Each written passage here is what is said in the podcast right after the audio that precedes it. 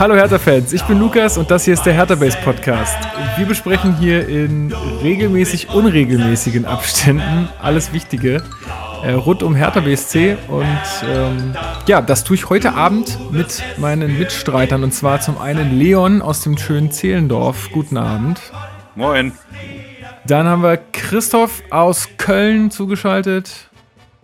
Hi, hi zusammen. Und da hat es ein bisschen länger gedauert, habt ihr gehört?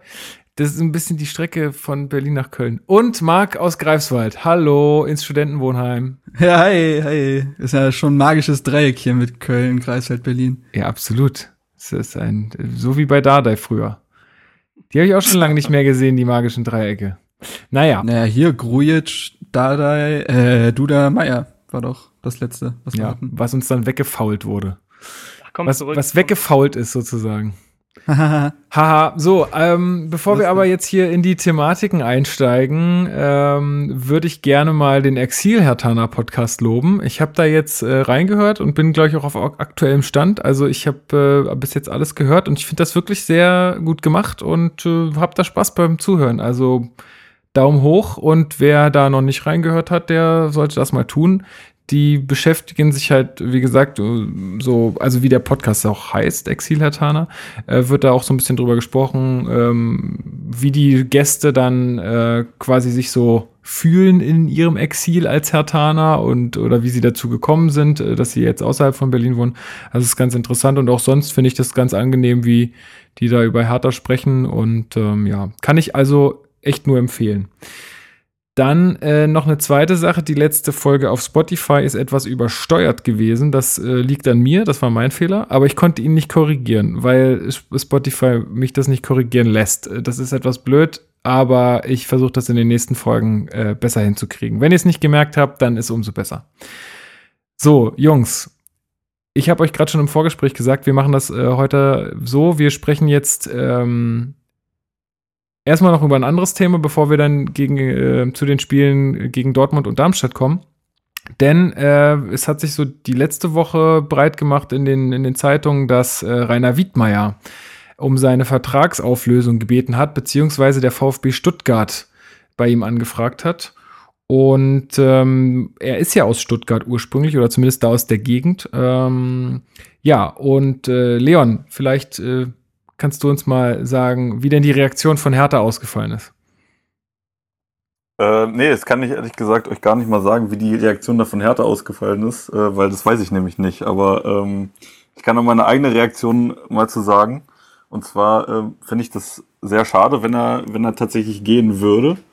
Weil ähm, ich finde, er äh, bildet ja mit, mit Dada ein sehr homogenes Gespann. Und ähm, aber andererseits wohnt ja, glaube ich, seine, seine Familie noch da unten oder wohnt genau, da unten. Ja. Äh, im, Im Stuttgarter Raum nach wie vor. Und er ist ja jetzt auch schon länger bei Hertha und da kann ich es auch verstehen, ähm, wenn er dann sagt, ja, ich hab's halt, ich habe halt nicht sehen können, wie meine Kinder aufwachsen und so weiter, dass, dass man dann halt auch irgendwann äh, Richtung Familie zurückgeht oder zurückgehen möchte, kann ich, kann ich auf jeden Fall nachvollziehen. Ich finde es aber extrem schade. Wenn sollte es so kommen, natürlich. Ja. Christoph, äh, hast du das mitbekommen, wie Hertha reagiert hat, beziehungsweise haben sie dem äh, Vertra der Vertragsauflösung denn zugestimmt? Nee, also die haben, die haben schon äh, kommuniziert, dass sie die, äh, ja, die Lage von Wiedmeier auch ernst nehmen und dass sie es auch verstehen können, dass er da quasi zwei Herzen in seine Brust schlagen. Aber die haben ihm klar gesagt, äh, du, während der Saison gehst du auf keinen Fall und du bleibst jetzt erstmal hier und bleibst bis zum Sommer. Äh, da können wir dir auf keinen Fall freigeben. Das hat also Hertha kommuniziert. Und ich, ich glaube, das ist auch logisch. Also die hätten den einfach nicht gehen lassen. Jetzt im Laufe der Saison, es wird schon schwer genug im Sommer nach äh, ja, einen Ersatz zu finden. Äh, jetzt während der Saison wäre das echt eine Katastrophe gewesen, wenn er jetzt gegangen wäre. Und dementsprechend äh, kann ich beide Positionen ganz gut verstehen. Tatsache. So, Marc, und jetzt ähm, Sag du uns doch mal, was, was wird uns fehlen, wenn Rainer Wittmeier dann vermutlich nächsten Sonntag, äh, nächsten Sonntag? Hä, was? Oh, echt schon? nächsten ja? Sommer, sorry. Mensch, Lukas, du weißt ja mehr Son Wenn er nächsten Sonntag dann weg ist, äh, wenn er nächsten Sommer dann geht. Also das, die Zeichen sind ja eigentlich fast klar. Ja, ähm, ich denke, menschlich wie sportlich äh, wäre es natürlich ein großer Verlust.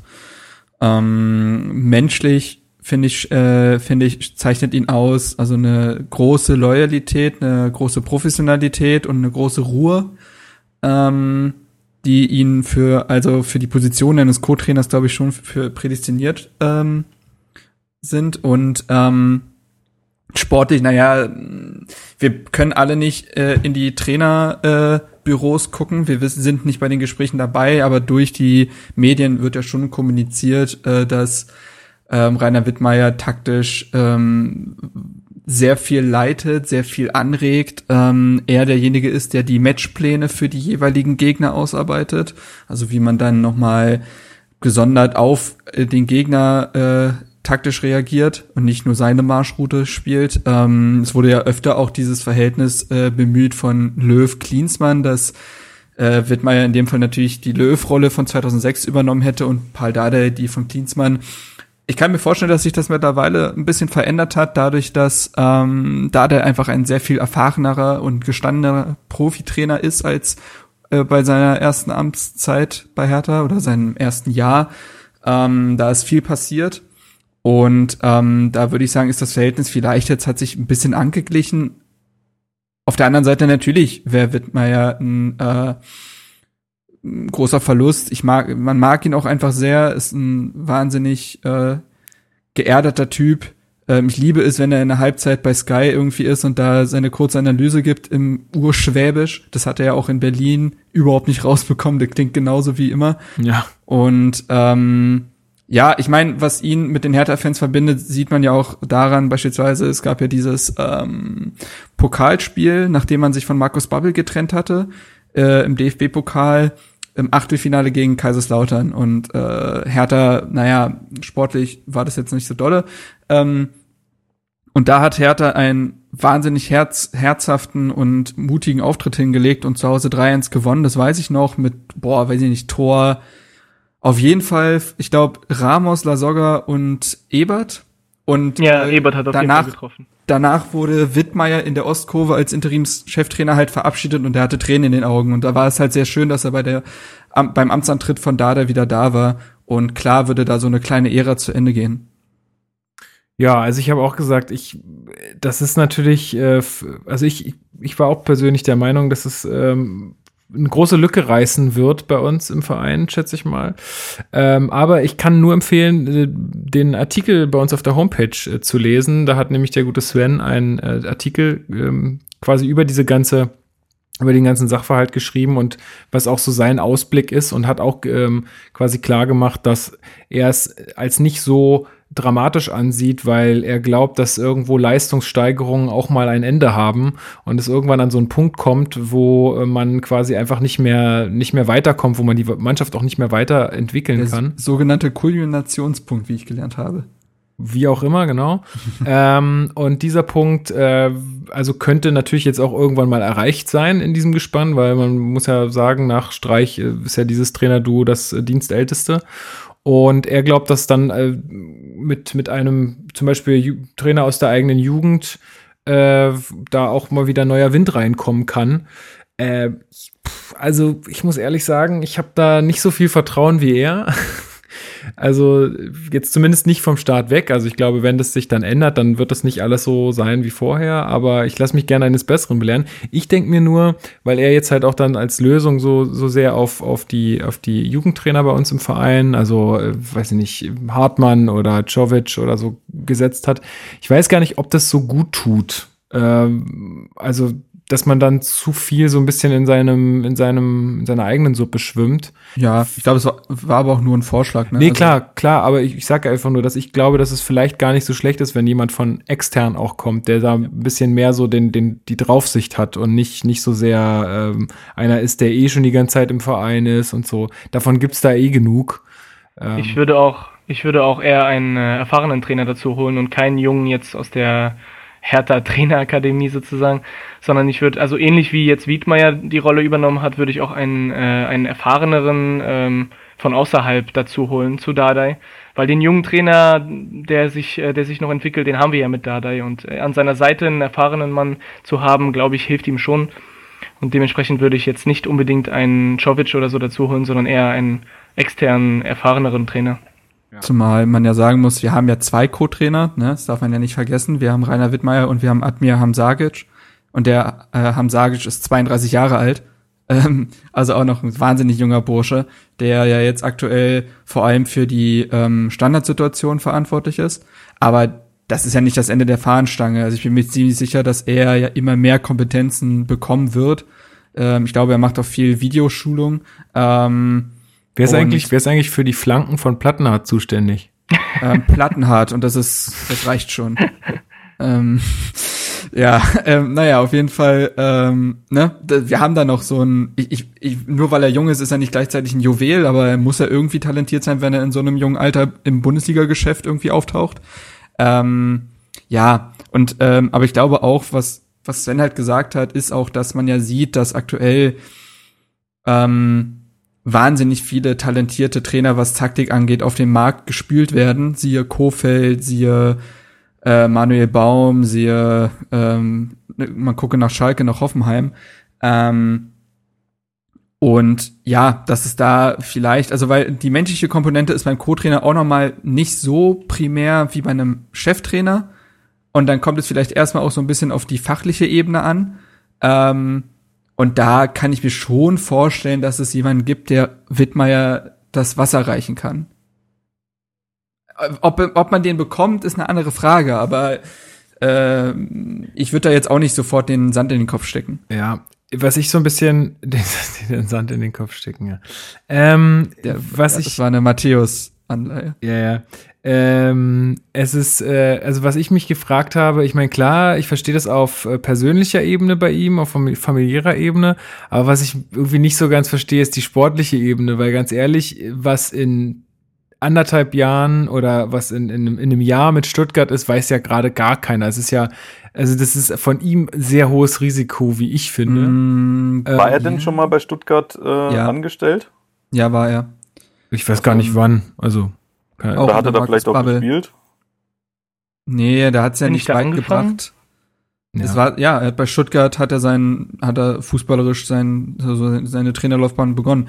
Aber ähm, was ja anscheinend der Plan von Stuttgart ist, ihn zu so einem Hermann Gerland Stuttgart zu machen, also ein Co-Trainer, der unabhängig davon, wie das Trainerteam sich verändert, wie die sportliche, ähm, wie die sportlichen Herausforderungen sich verändern, er quasi so eine Instanz bildet, die so eine ähm, prägende gestalterische Rolle übernehmen soll, ähm, was dann ja wieder dazu passt, dass er dann halt wüsste, okay, ich ziehe da jetzt ja. nicht für nur ein Jahr hin für meine Familie, sondern mein Job ist soweit safe, dass man sagen kann, gut, wir holen als nächstes halt Trainer X, aber du bist trotzdem weiterhin der Co-Trainer. Und das gab's ja schon öfters. Und diese Zusicherungen äh, sind dann genauso wertvoll wie die mit der Trainer hat unseren vollen Rückhalt und drei Tage ja, später genau. ist er entlassen. Also ich weiß, wollte also, ich auch gerade sagen. Ne, das ist halt ja, aber das sind ja nochmal so Impulse, die gegeben werden, ähm, was dieses Geschäft so schnelllebig macht. Das machst du ja nicht mit einer Co mit dem Co-Trainer. Ja, das muss dann aber auch. Also ich weiß jetzt nicht, wie gesagt, du weißt halt in diesem schnelllebigen Geschäft nein, nicht, was in dem Jahr nein. ist. Und wenn, wenn dann jetzt ein Trainer kommt, der seinen Trainerstab da mitbringt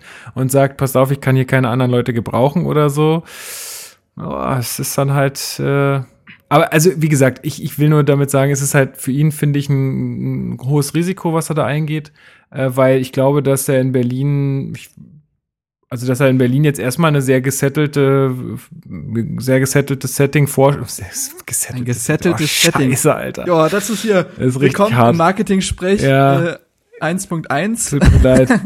Tut mir sehr leid. Äh, aber dass er er da eine. da gerade was. Genau. okay, wie sagt man das auf Deutsch? Dass er eine sehr gefestigtes, äh, sehr gefestigte. Umfeld. Genau, sehr Umfeld. Genau. Äh, vorfindet und äh, auch eine Situation, wo er sich sicher sein kann, dass das jetzt erstmal zumindest in den nächsten zwei Jahren jetzt nicht unbedingt äh, komplett äh, über den Haufen geworfen wird. Also würde ich jetzt mal annehmen. Ja, ja hat er, oh sorry. Nee, äh, vor allem hat er bei, bei Hertha jetzt auch schon äh, was mit aufgebaut. Und so langsam, allmählich fängt es ja an, auf Früchte zu tragen. Ja, man soll gehen, wenn es am schönsten ist beim V, ja gut, das stimmt natürlich einerseits, aber beim VfB, ähm, da weißt du halt gerade momentan nicht so richtig, wo die Reise hingeht. Also ich meine, ja, Weinziel hatte jetzt auch wieder, hatte ja jetzt auch wieder einen sehr guten Einstand. Und ähm, ja, gut, muss man natürlich sehen. Aber sportlich ist es für ihn, glaube ich, kein Fortschritt. Aber ich glaube, wie gesagt, darum geht es ihm auch nicht primär. man kann ja trotzdem Ambitionen haben. Äh, also weißt du, die, es ändert sich ja die Herausforderung bei Stuttgart. Ähm, aber das kann dann ja auch irgendwo reizen, weißt du? Also ja gut, sicher, klar. Weil da müsste man jetzt wieder aufbauen und stabilisieren. Ja. Genau das, was er bei Hertha schon gemacht hat. Ja. Gut, aber dann, also wie gesagt, wir finden es alle furchtbar schade, wenn er geht, äh, sehen aber auch die Chancen darin. Äh, aber es trägt, glaube ich, für es birgt für beide ein großes Risiko, denke ich mal, oder ein, großes Risk oder ein, ja. ein gewisses Risiko. ein großes ähm, Risk. Und also ich meine, ich wünsche ihm, ich wünsche ihm auf jeden Fall alles Gute äh, bei diesem Plan ähm, und ich hoffe, dass das auch für ihn soweit in Erfüllung geht. Äh, und wir wissen ja, ähm, dass äh, wenn sich nichts verändert, dass das Stillstand bedeutet und deswegen ähm, ist es vielleicht auch mal ganz gut, dass sich was verändert. Wer weiß. Ja, aber muss man noch mal disruptiv aber es steht doch jetzt noch nicht zu 100% fest, oder? Dass er Nein. Geht. Naja, ist einfach nur so, dass sein Vertrag ausläuft und äh, er jetzt halt so offensiv nachgefragt hat, ob man nicht jetzt schon ja. Und dann bedeutet das ja im Sommer, dass die ganze Geschichte vorbei ist. Wer weiß, vielleicht wird's ja auch nicht Hoffenheim, sondern äh, hm, Stuttgart, sondern Hoffenheim, weil wir wissen mit wir wissen aus verlässlichen Quellen, dass sich die Trainersituation in Hoffenheim im Sommer ändern wird. Ähm, er hat auch schon mal bei Hoffenheim gearbeitet, es wäre in der Region. Who knows, vielleicht suchen die auch noch einen Co-Trainer. Das kann auch sein. Ja, wobei in der Logik äh, von, von Sven mit dem äh, irgendwann muss, muss ein Wechsel stattfinden in den Trainern und so weiter. Der gilt auch für Dardai. Also das muss man ja auch bedenken. Ja, das wäre dann ja auch die nicht so sein, dass, die er bekommen würde. Genau. So. Das, das, das schreibt ja. er zumindest auch in seinem Artikel, dass er sagte, ähm, es würde halt vielleicht die, die Lebenszeit, wenn man das so sagen kann, also äh, nee, ist richtig. bei, bei Hertha äh, für Dada halt so ein bisschen verlängern. Also dass, wenn er nochmal neue Impulse bekommt, dass sich, wenn, wenn sich da nochmal was verändert, dass ist, das ist, dass ihm das auch helfen würde, sozusagen. Ja, das stimmt. Genau. Gut, aber dann so viel dazu. Dann kommen wir jetzt mal zum Spiel gegen den BVB. Wer möchte denn, wer fühlt sich berufen, die Aufstellung äh, zu übernehmen? oh, nicht alle gleich hier schreien, dann mache ich das. Ja. Ich mach's, ich mach's in Darmstadt. Okay, gut. Ah, okay, komm. Dann ähm, sag ich mal was zur Aufstellung. Und zwar ähm, hatten wir, äh, haben wir mit einer Dreierkette gespielt in Dortmund. Ja. Genau. Also zumindest äh, mit dem Ball, gegen den Ball sieht das natürlich dann alles anders aus. Äh, wir fangen mal hinten links mit der Fünferkette sozusagen an. Mittelstädt, dann Rekik, Lustenberger, Stark und Lazaro. Meier und Schellbrett im äh, defensiven Mittelfeld oder quasi auf der 6. Äh, Duda auf der 10 äh, und Kalu Dibischewitsch äh, sozusagen im Sturm oder dann quasi auf den Flügeln. Ähm, ja, war jetzt wenig Überraschendes dabei, außer dass man sagt, okay, Mittelstädt jetzt wieder für Plattenhardt, fand ich, finde ich aber super aktuell und äh, hat sich ja auch ausgezahlt, muss man sagen. Habt ihr sonst noch irgendwas bei der Aufstellung als äh, ja. besonders empfunden? Es, äh, es hätte ja deutlich überraschender werden können. Äh, Dada hatte ja vorgehabt, Kalu auf die Bank zu stellen und äh, stattdessen Selke spielen zu lassen. Und er hat ja das erzählt in der Pressekonferenz dann, mhm, dass ja, er äh, sich mit, mit äh, Kalu in seinem Büro getroffen hatte und ihm gesagt, okay, pass auf, du sitzt auf der Bank, weil ich möchte mit zwei Stürmern spielen. Und dann meinte Kalu zu ihm, okay, ich akzeptiere das, aber guck, Trainer, ich kann auch äh, da auf der Position spielen, Nemi Bisevic, das kann ich machen. Und da meinte so, oh, okay, dann mach das. und dann hat er ihn doch, hat er ihn doch aufgestellt und dann macht Kalu zwei Tore. Also das war halt eine ganz lustige Geschichte, fand ich. Ja, stimmt. Ähm, zeigt dann auch wieder das krasse Vertrauen, was, äh, was, was Dada in Kalu hat, dass er, wenn er das so sagt, dass er Dada dann auch sagt, na gut, dann machst du das und äh, dann macht das nicht Selke. Ja, die sind ja fast gleich alt. Äh, fast. ähm, ja, Leon, wie hast du denn die ersten Minuten im Spiel wahrgenommen gegen Dortmund? Ähm, ich hatte ja das große Vergnügen, das Spiel zusammen äh, mit Marc und Chrissy zusammen äh, zu schauen. Und ähm, ja, es, es ging gleich hoch her. Ich habe ähm, äh, Schlimmes befürchtet, muss ich ganz ehrlich sagen, weil Dortmund natürlich von Anfang an ziemlich viel Druck gemacht hat. Also die wollten, denke ich, an ihre, an ihre Leistung gegen, gegen Madrid wollten sie, glaube ich, anknüpfen. Aber man hat auch bis, also ich finde zumindest, vielleicht bilde ich mir das auch nur ein, aber den hat auch so ein bisschen so die allerletzte Spritzigkeit hat den Dortmundern auch gefehlt, aber ist ja klar, wenn du da auch äh, Champions League in den Knochen hast. Und ähm, ja, das war dann. Also gleich meine, recht viele Chancen zu Beginn. Ja, genau. Ähm. Vor allem, vor allem Hakimi ist mir oder ist uns äh, relativ häufig aufgefallen. Der, der Junge war wirklich überall und nirgendwo. Also es war echt äh, unglaublich. Ja, also ich erinnere mich an die vierte Spielminute, wo ich weiß gar nicht, ich glaube, äh, wir hatten da abgezogen Sancho äh, wo Rekik noch regelt. Also das war Glanzparade von Rekik, der sich mhm. da so in den Ball wirft und da dachte ich schon, wow, ey Leute, das, wenn das hier mal jetzt heute kein 4-0 wird. Vor allen Dingen, ich habe auch, also wenn du die Dortmunder spielen siehst, das ist einfach ein Unterschied wie Tag und Nacht. Diese Athletik, die Schnelligkeit, die Ballbehandlung, die Passstaffetten, das ist einfach ein komplett anderes Spiel irgendwie als bei uns. Ähm, also ja, hat, da hat man einfach einen deutlichen Unterschied gesehen und auch dann 16. Spielminute, glaube ich, zieht Hakimi dann auch mal, also ganz knapp am Tor vorbei. In der Wiederholung war das dann erst zu sehen, wie knapp das eigentlich war. Ähm, Wobei ich ja der Meinung bin, dass wenn er noch genauer gezielt hätte, Jahrstein da gewesen wäre. Möglich, ja, aber es war auf jeden Fall eine ja, sehr gefährlich Tor, Torchance. Gefährlich war es. Äh, ähm, ja. Das mündete dann in der 18. Minute in einem vermeintlichen Tor, Mark. Ja, genau. Äh, auf der linken Seite durchgesetzt. Reus bringt den Ball in die Mitte und Sancho, äh, Sancho? macht ihn dann Sancho, ja, Jaden Sancho. Okay. Ähm, ich denke mal, oder? Also Weiß Sancho, klar, keine Ahnung, Sancho. Ähm, und der macht ihn halt wunderschön mit diesem, äh, ja, mit der Hacke ist es ja nicht, sondern mit der Innenseite des linken Fußes so in seinem Rücken. Kennt man ja diese typische Geschichte, wenn der Ball so gegen die eigene Laufrichtung noch kommt und man den dann so reinschiebt mit dem falschen Fuß. Ähm, wunderschönes Tor, aber abseits, wie der Videoschiedsrichter dann erkannt hatte. Anscheinend gibt es mittlerweile wieder kalibrierte Linien. Ja, gibt seit dieser Saison auf jeden Fall, ja. Naja, da haben sie, naja, das war ja die Frage, die ging doch zwischenzeitlich nicht und dann hat anscheinend irgendwie keiner mehr Bescheid gesagt, dass sie doch wieder gehen. War, äh, naja, egal. Auf jeden Fall wirklich mit der Fußspitze im Abseits, aber äh, Sven hat es auf Twitter schön formuliert, weil auch äh, Favre danach meinte, ja, aber es waren ja irgendwie nur zwei Zentimeter.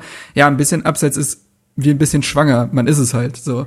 Ja, also das hat die Aussage habe ich von Favre auch überhaupt nicht verstanden. Also, also wenn ganz wir, ehrlich, wenn wir wenn, das schon haben, dann ja, dann, dann muss man das auch jetzt, also dann ist es entweder ist es halt ein Zentimeter Abseits oder ist es halt nicht. Also das ist genau. ja genauso wie wenn der Schiedsrichter dann pfeift und es ist halt ein Zentimeter nicht Abseits, dann könnte man auch sagen, ja, aber es ist ja nur ein Zentimeter nicht Abseits, dann könnte ja, man ja auch Abseits pfeifen.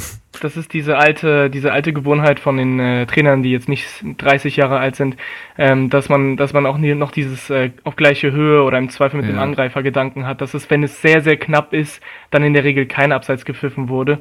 Und das hast du jetzt mit der, mit dem Videoassistenten, diese Option hast du ja gar nicht. Ich mein, jetzt kannst du entscheiden, ist, entweder ist es Abseits oder ist es nicht Abseits. Aber früher, äh, also ich, ich denke, daran liegt es, dass er das gesagt hat. Ja, glaube ich auch, aber ich meine, er muss sich ja auch irgendwie umstellen. Ich meine, und ich, ich, ganz ehrlich, ich finde es ja auch, äh, um mal wieder gegen den VR zu wettern, ich finde es ja auch eigentlich äh, im Sinne des Spiels, sowas laufen zu lassen. Ganz ehrlich, der hat doch keinen Vorteil, nur weil die Fußspitze da ein Zentimeter weiter vorne ist. Also ist ja, ist ja ein Quatsch, ja. Das ist ähm, ein schönes Tor gewesen, vor allem. Ja, also insofern äh, super Glück für uns und danach äh, in unserer Gruppe ging es ab, wie alle den VR gefeiert haben. Sehr geil. Fand ich witzig. Ähm, ja, und dann aber etwas später, in der 27. Minute, ähm, kommt dann das unvermeintliche Tor. Äh, also das war ja, hat er sich irgendwie ja total angekündigt.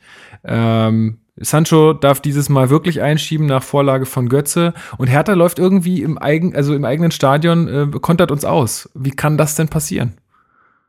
Ähm, das war eine ganz komische Szene. Ähm, ich, ja, ich glaube, Lustenberger versucht zu grätschen, verpasst das ist das den Problem. Ball. Und dann, ähm, Dortmund baut von hinten auf und spielt halt durch die Mitte und Hertha wittert da eine Chance halt, äh, den Ball so um den Mittelkreis selbst zu erobern. Und ähm, ist, da, ist ja auch okay, dass da die Mittelfeldspieler energisch draufgehen, aber warum auch immer ist Lustenberger nicht bei seinem Mann, nämlich Götze, dem Vorlagengeber, geblieben, um dann halt entweder den Pass abzufangen oder zumindest Götze in den Zweikampf zu bringen, dass er nach außen abgedrängt wird, sondern er grätscht auch noch in den Passgeber. Ich weiß nicht, wer den Pass auf Götze gespielt hat, um ehrlich zu sein. Ähm, aber dadurch ist dann. Das war Dahut. Ja. Dahut, okay, genau. Also er geht dann auch auf Dahut drauf, ähm, was Quatsch ist, weil schon zwei Spieler, glaube ich, da sind und ähm, der Ball kommt dann halt trotzdem durch und dann, ja gut, dann ist Rekik da alleine gegen drei Dortmunder. So, das kann eigentlich, das darf no. bei einer Auswärtsmannschaft gegen Dortmund darf das nicht passieren. Und natürlich spielt dann Götze halt auch einen richtig guten Pass, also der muss auch erstmal so ankommen. Aber ja, das darf halt nicht passieren. Und da muss man leider auch wenn ich ihn jetzt ansonsten gar nicht so verkehrt fand, muss man den Fehler schon ein bisschen bei Lustenberger suchen, weil wenn er bei Götze bleibt, fängt er entweder den Ball auf ihn ab oder er bringt ihn in den Zweikampf, sodass Götze eben nicht seelenruhig passen kann. Und dann ist die Wahrscheinlichkeit schon weitaus höher, dass da kein Tor entsteht. Korrekt. Ja, da regt sich Rickig äh, auch sehr auf, dass er dann allein gegen drei Dortmundern steht. Das äh, kann ich dann auch verstehen. Ja, zu Recht, ja. Ja. Es ist ja auch, ähm, muss man sagen, dass die Führung, ich glaube, da stimmt ihm mit zu, die Führung war für Dortmund auf jeden Fall sowas von verdient. Ja, klar, keine ähm, Frage, das war. Man hat ja, ja, man hat ja auch gesehen, ähm, wenn, wenn Dortmund halt mal nach vorne gekommen ist, was ja relativ oft der Fall war, dann ist es auch fast immer gefährlich geworden, ne?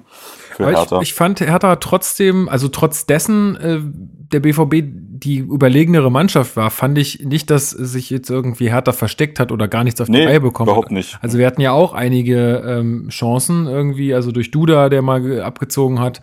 Äh, Aber das so. ist ja erst so richtig nach dem 1 zu 0 gewesen. Also ich finde schon, dass uns das 1 zu 0 von Dortmund, das hat Dada auch auf der PK gesagt, so ein bisschen, also das war vorher nicht miserabel, was Hertha gespielt hat, aber es hat irgendwie uns ein bisschen wach geküsst. Also da wurde dann mhm. mehr nach vorne probiert, weil man eben schon hinten lag und gesagt hat, na gut, jetzt müssen wir ja. Mhm. Ähm, und das hat auf jeden Fall dazu beigetragen, dass äh, Hertha aktiver wurde im Offensivspiel. Und wie du schon sagst, ich habe auch das Gefühl gehabt, dass immer, wenn Hertha am Ball war, vorzüglich halt über unsere beiden Außenverteidiger, wurde es eigentlich immer gefährlich. Mhm. Ja, äh, nämlich in welche Minute ähm, hatten wir da? Das war, glaube ich, die Nein, kurz, 41. Minute. 41. Minute, Tor? genau. Das Tor. Leon, äh, beschreib doch mal, wie es gefallen, gefallen ist. Ja, das war ähm, natürlich König Salomon. Ähm, nach, nach Vorlage von, von Mittelstädt. Ähm, ich glaube, da hat äh, Hut ein bisschen einen Fehler gemacht. Ähm, ich glaube, versucht auf ähm, Pisscheck zu, zu passen und der wurde dann von Mittelstädt abgefangen. Ähm, und der zieht dann halt durch und ähm, sieht dann Kalu. Und äh, ja, der nimmt den halt mit der Brust an und spitzelt den dann irgendwie so an, an Birki vorbei. Ja, also da wurde er auch noch, äh, wurde er auch geprüft, ähm, Videoschie äh, Videoschiedsrichter. Einmal, gut, abseits war sehr eindeutig, dass es keins war, aber es war, ähm, also die, zu prüfen war, ob, ob Kaluda Hand spielt, in, wo er den Ball annimmt. Aber ich habe das auch nochmal in den Regeln nachgelesen. Also es war eindeutig die Schulter und die Schulter gehört, wenn äh, der Arm jetzt nicht in irgendeiner komischen äh, Bewegung zum Ball geht oder nicht irgendwie weit weg vom Körper ist oder so, dann gehört die Schulter mit zur Brust und dann ist es ist auch äh, vollkommen sehr hinlänglich bekannt. Das war richtig genau. entschieden, ja. Ja, also nur falls jetzt irgendjemand sagt. Also erst habe ich auch gedacht, boah, das ist schon ja, ist gut, dass wir den Videoschiedsrichter haben, äh, dass das jetzt geprüft wird und danach halt keine Diskussionen entstehen können. Ja, auf den ersten Blick äh, gebe ich zu, sah es doch ein bisschen nach Hand aus. Ja. Ähm, Die ganze aber, Tribüne hat ja auch Hand gerufen, glaube ich. Aber äh, dann hat sich das ja zum Glück geklärt und man hat ja dann gesehen, dass es halt wirklich kein Handspiel war. Also ich glaube, das äh, ließ dann wenig äh, Spielraum für Diskussionen zu. Das war relativ eindeutig, würde ich sagen. Ja, also ich dachte ja, der, der Angriff, als Mittelstädt den Ball kriegt und dann auf links da langläuft, der, der, der Angriff ist schon vorbei, als er da also abstoppt und von zwei Dortmundern oder drei Dortmundern umgeben ist. Ja, der war sehr allein. Genau, und dann, äh, und dann aber diesen genialen Pass spielt. Und lass uns doch mal ein bisschen über Mittelstädt sprechen, äh, Christoph. Also der ist ja gerade, der blüht ja gerade richtig auf. Ich, ganz ehrlich, ich habe damit irgendwie in dieser Saison überhaupt nicht gerechnet, so äh, wenn ich ehrlich bin. Ähm, ja, was macht er aktuell besser als Plattenhardt? Ja, es hat sich ja schon so ein bisschen, ähm, so ein bisschen gezeigt in den letzten, äh, in den letzten Spielen, als er seinen Einsatz bekommen hat. Äh, wenn Plattenhardt mal auf der Bank war, hat er eigentlich als linker Verteidiger immer sehr, sehr gut gespielt.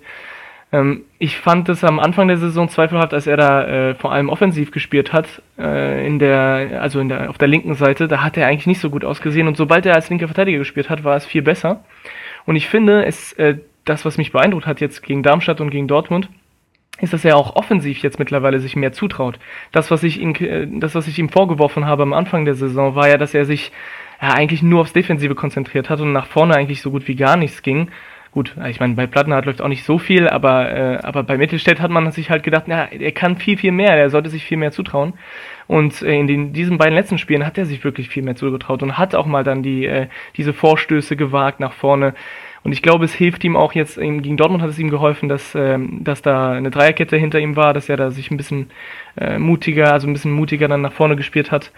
Das, was ich auch stark fand, ist äh, das, was er nachher gesagt hat in, in, im Interview, dass ähm, er die Anweisung bekommen hat, bei Dahuds Pässen äh, zu versuchen, dran zu gehen äh, und an den Ball zu kommen. Die mhm. Anweisung mhm. kam übrigens von Wiedmeier.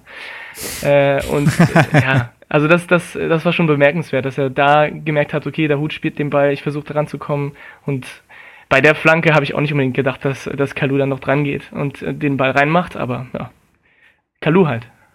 Ja, also ich muss echt sagen, Mittelstädt äh, geht ja auch einen Schritt, den ihm auch viele eben nicht zugetraut hätten gerade. Und ähm, das, er war der beste Mann auf dem Feld von Hertha an diesem Spieltag. Ähm, und er war auch schon gegen Bayern einer der besten. Und ähm, es war jetzt, glaube ich, aber auch schon mal ein Fingerzeig, dass Plattenhardt gegen Darmstadt gespielt hat. Das war nämlich viel mehr der Fingerzeig, dass Mittelstädt dann gegen Leipzig spielen wird, finde ich. Also alles ja, andere würde mich jetzt massiv überraschen. Ähm, und ich glaube, das ist nämlich genau das, was wir auch, glaube ich, in früheren Folgen immer gesagt haben, dass wenn Hertha mit einer Dreierkette spielt und mit diesen Schienenspielern auf den Außen, das Mittelsteld halt für diese Rolle prädestiniert ist. Ähm, weil er eben ja immer diese, immer so ein bisschen dazwischen geschwebt hat. Ist er jetzt linker Verteidiger oder linker Mittelfeldspieler? Und das kann er da halt perfekt ausleben. Und allein wenn man auf die Zahlen guckt gegen Dortmund, der hat, äh, der hat sechs Aktionen geklärt, der hat fünf Tacklings durchgebracht, der hat vier Bälle abgefangen, acht Bälle gesichert und dazu halt noch vier Schüsse vorbereitet, übrigens genauso viele wie Lazaro. Ähm, dazu halt das eine Tor. Ähm, auch der Pass, der ähm, den Selke dann zum Elfmeter umwandelt, kommt von Mittelstädt. Also ähm, genau das, was Chris halt gesagt hat. Er hat jetzt diese defensive Stabilität erreicht. Äh, da war er früher ja auch ein bisschen zu hastig, zu zu, zu plump, hat viele gelbe Karten gesammelt. Und jetzt, wo er diese Stabilität hat, traut er sich auch mehr nach vorne und ähm, macht gerade Dinge, also diesen Sprint und dann diese Flanke hättest du in 100 Jahren nicht von Plattenhardt gesehen. Plattenhardt wäre 20 Meter gesprintet, hätte dann gesehen, oh, der Pass ist mir zu riskant zu Kalu und dreht wieder ab mhm. und spielt in die Viererkette rein. Und das sind Dinge, die Platten, die Mittelstädt gerade der Mannschaft gibt, die Plattenhardt halt nicht drauf hat oder nicht drauf haben will. Und das ist halt ein Bonus. Ja, da sieht man auch mal, wie, wie sich halt solche jungen Spieler noch entwickeln können. Ne? Also, wenn das, wenn er diese Leistung jetzt bestätigen kann, noch in der, in der verbleibenden Hinrunde, dann, äh, ja, also dann, dann löst er äh, als Stammspieler Plattenhardt definitiv ab. Also da sehe ich gerade gar keine andere Möglichkeit auch für Dardai. Ähm, wobei, zumal ich. Wobei es auch eine, sorry. sorry. Nee, erzähl. Wobei es auch eine Systemfrage ist, weil ich glaube, äh, im, äh, im klassischen Vier, also mit, mit der Vierer-Abwehrkette, äh, ist Plattenhardt eher der Kandidat und in dieser, wenn äh, mit Dreierkette mhm. gespielt wird, wird wahrscheinlich Mittelstädt vor allem äh, den, äh, ja, die, die Gelegenheit haben zu spielen. Ja, ich kann mir vorstellen, schon. dass es auch eine Systemfrage ist. Das stimmt schon, aber äh, ich weiß nicht, also gegen Bayern haben wir mit der Viererkette gespielt und Mittelstädt hat gespielt. Ja, und es, äh, Dardai hatte zuletzt gesagt, dass er findet, dass Mittelstädt für Auswärtsspiele besser wäre und Plattenhardt für Heimspiele. Warum auch immer. Also, weiß nicht, das da unterscheidet sich, also Herthas Spiel unterscheidet sich einfach nicht so krass in Heim- und Auswärtsspielen, dass man das, finde ich, sagen könnte. Es war vielleicht wieder einer dieser Schutzbehauptungen, dass er jetzt Plattenhardt auch jetzt nicht öffentlich rasieren will. Ähm, und aber wir gehen wir jetzt hier mal wirklich nach dem Leistungsprinzip und nach der Formkurve, führt gar kein Weg dran vorbei, Mittelstädt jetzt erstmal den Stammplatz zu geben. Also das muss auch die Belohnung sein. Es kann ja nicht sein, dass Mittelstädt jetzt wirklich zwei Schritte nach vorne macht, besser ist als Plattenhardt, nicht gleichwertig, sondern besser. Ähm, und äh, da der da jetzt, wobei, wobei so kennt man ihn ja auch nicht, aber da der da jetzt plötzlich trotzdem an Plattenhardt aus alter Nibelungentreue hält. Ja, das stimmt natürlich. Also auch wenn man jetzt, man, da greife ich jetzt ein bisschen vor, aber auch wenn man jetzt bedenkt, dass er in Darmstadt reinkommt und ein Tor macht, äh, sein erstes. Nächstes Ausrufezeichen, exakt. Ja, also da, ja. das, ja, würde mich, alles andere würde mich sehr wundern. Aber da muss sich halt Plattenhardt, meiner Meinung nach, wenn er zu, äh, zu Mittelstädt jetzt auch so ein bisschen wieder äh, aufschließen möchte, dann, dann er muss halt sich offensiv definitiv steigern. Das ja, ist das, was definitiv. Mittelstädt ihm, ihm gerade äh, voraus hat. Mittelstädt ist halt auch ein Außenverteidiger oder ein Außenspieler, der den, den Mann vor ihm auch mal hinterläuft und so halt den nächsten Raum öffnet. Und das macht Plattenhardt halt, halt nicht. Ähm, wobei Plattenhardt das theoretisch könnte, weil er ist ja nicht langsam. Ähm, gut, er ist jetzt auch nicht falsch schnell, aber er ist jetzt auch nicht mega langsam. Er könnte das schon, aber ich weiß nicht, ob er da irgendwie anders ausgebildet wurde, bei Nürnberg, glaube ich. Oder, ja. Ähm, ja, das Komische ist ja, das Komische ist, dass man in ungefähr jedem Monat gibt so einen Artikel mit irgendeiner Berliner Zeitung mit Plattenhardt, wo es jedes Mal dieselbe Überschrift so von wegen, ähm, ja, ich erwarte mehr von mir und das und das muss ich tun, damit mich Löw wieder nominiert. Dann steht auch jedes Mal, ja, ich, ich, ich erwarte mehr Tore und direkte Vorlagen von mir. Und im Spiel ist er dann wieder genau der, der nach zehn Minuten, zehn Metern Sprint abdreht. Es ist halt, also es ist halt so passt risikoscheu halt sein Spiel. Ja, und das, das genau. passt halt nicht zusammen. Ja. Er also, macht so Dienst nach Vorschrift. Ja. Und das reicht halt nicht, besonders nicht. Also das hat dann noch gereicht, als er halt keinen wirklichen, äh, keine wirkliche Konkurrenz hatte. Mhm. Jetzt hat er sie und dann muss einfach mehr Risiko kommen. Ja. Ich meine, für Hertha ist es gut. Ich meine, jetzt äh, unerwarteten Konkurrenzkampf auf der Linksverteidigerposition zu haben, das tut ja immer gut. Ja, absolut. Also vor allen Dingen ist es halt auch, also jetzt auch im Spiel gegen Darmstadt ist mir extrem aufgefallen, diese Flanken von Plattenhardt, die kannst du halt so in die Tonne treten. Schön auf Kniehöhe. Also das Geil. ist einfach, ist einfach Quatsch, ja. Dann, da, da muss er auch dran arbeiten. Also ich meine, das, es gibt ja so Momente, da kommen die dann mal scharf und dann wird's ja auch sofort gefährlich, aber das muss halt von einem, also ganz ehrlich, von einem Nationalspieler erwarte ich da halt eine höhere Quote irgendwie. Äh, naja. Gut, also Mittelstädt auf jeden Fall äh, gerade sehr aufstrebend. Dann gab es noch eine Szene, die wurde auch vom VR geprüft und Gott sei Dank, denn ähm, äh, Sascha Stegemann, glaube ich, war der Schiedsrichter gibt einen Elver, obwohl äh, Lustenberger Reus ganz klar vor dem Strafraum fault. Und da habe ich mir so gedacht, das ist genau das, was, äh, was mich halt so nervt am, am Videoschiedsrichter. Ähm, wette mit euch, der Stegemann hat sich gedacht, pass auf, ich pfeife jetzt hier Elfmeter. Ja. Weil, wenn ich es nicht tue, kann es nicht geprüft werden. Aber wenn ich es tue, dann wird es geprüft. Naja, dann gebe ich halt dann am Ende den Freistoß, ist auch okay. Aber wenn ich, wenn es jetzt ein Elfmeter war und ich jetzt nur Freistoß gebe, dann darf es nicht geprüft werden und dann bin ich am Ende Nese. Also ich bin da, ich bin da komplett bei dir. Ich, äh, ich glaube auch, dass es eine Rolle zumindest unbewusst spielt und das, das nervt mich auch total. Wenn er, wenn er nicht pfeifen würde und dann nur pfeifen, also ich verstehe, was du meinst und, und ich glaube auch, dass es, äh, dass es eine Rolle spielt im Kopf vom, vom Schiedsrichter dann. Das, das, das ist halt echt einfach so eine, ich meine, so ist ja jetzt nichts passiert, aber ich finde es einfach, das ist so, es, es schleicht sich dann halt auch, ähm, auch wenn sie es natürlich, auch wenn es nicht, nicht passieren soll, aber es schleicht, wird sich und es wird sich immer mehr einschleichen, auch beim Verhalten der Schiedsrichter. Äh, und naja, gut, äh, ich glaube, wir müssen damit leben. Ja, genau. Ähm, dann äh, haben wir. Also, zweite Halbzeit, ne? Genau, zweite Halbzeit. Ähm, Hertha kommt besser aus der Kabine, finde ich. Finde ich auch, ja. Ähm, ich ich, hab, ich fand, musste ein bisschen schmunzeln, weil mich Hertha tatsächlich an die Leistung von Freiburg gegen uns erinnert hat. Äh, Stimmt, ja. Erstmal sehr unterlegen, ähm, in den eigenen Strafraum gedrängt macht dann so ein bisschen aus dem Nichts, wobei bei uns es schon noch sich mehr angedeutet hat als, als jetzt bei Freiburg, aber gut, äh, ein bisschen aus dem Nichts dann der Ausgleich und kommt dann stärker aus der Kabine. Irgendwie Man müsste vielleicht noch Sprung. erwähnen, dass äh, Darida dann für Schellbrett auch noch gekommen ist. Exakt, genau. genau. Ja, Schellbrett genau. Äh, angeschlagen, verletzt, äh, hat er dann ist ja auch nicht nach Darmstadt mitgefahren. Das ist aber auch nichts Schlimmeres gewesen. Es war eine Prellung oder so, mhm. Verhärtung. Ja, glaub, ja. Äh, also dementsprechend, ne, der wird ja jetzt auch schon gegen Leipzig, könnte er, wenn dann Grujic oder so nicht wieder fit ist, im Kader stehen. Ähm, und Darida kommt zu seinem, ja, Gesamtcomeback, muss man sagen. Er war ja vorher auch gegen Freiburg im Kader, hatte aber keine Minute gespielt und ähm, ja, war einer der drei wirklich präsenten Einwechslungen, die da der da getätigt hat. Genau, man hat man hat ja gemerkt, dass äh, dass er noch Spielpraxis braucht und dass er noch nicht genau auf dem Niveau ist, äh, auf dem man ihn normalerweise kennt, aber es war schon anzumerken, dass er, dass er echt, ja, so, so eine gewisse Dynamik reinbringt im Spiel, was man von Schellbrett zumindest in diesem Spiel nicht gesehen hatte.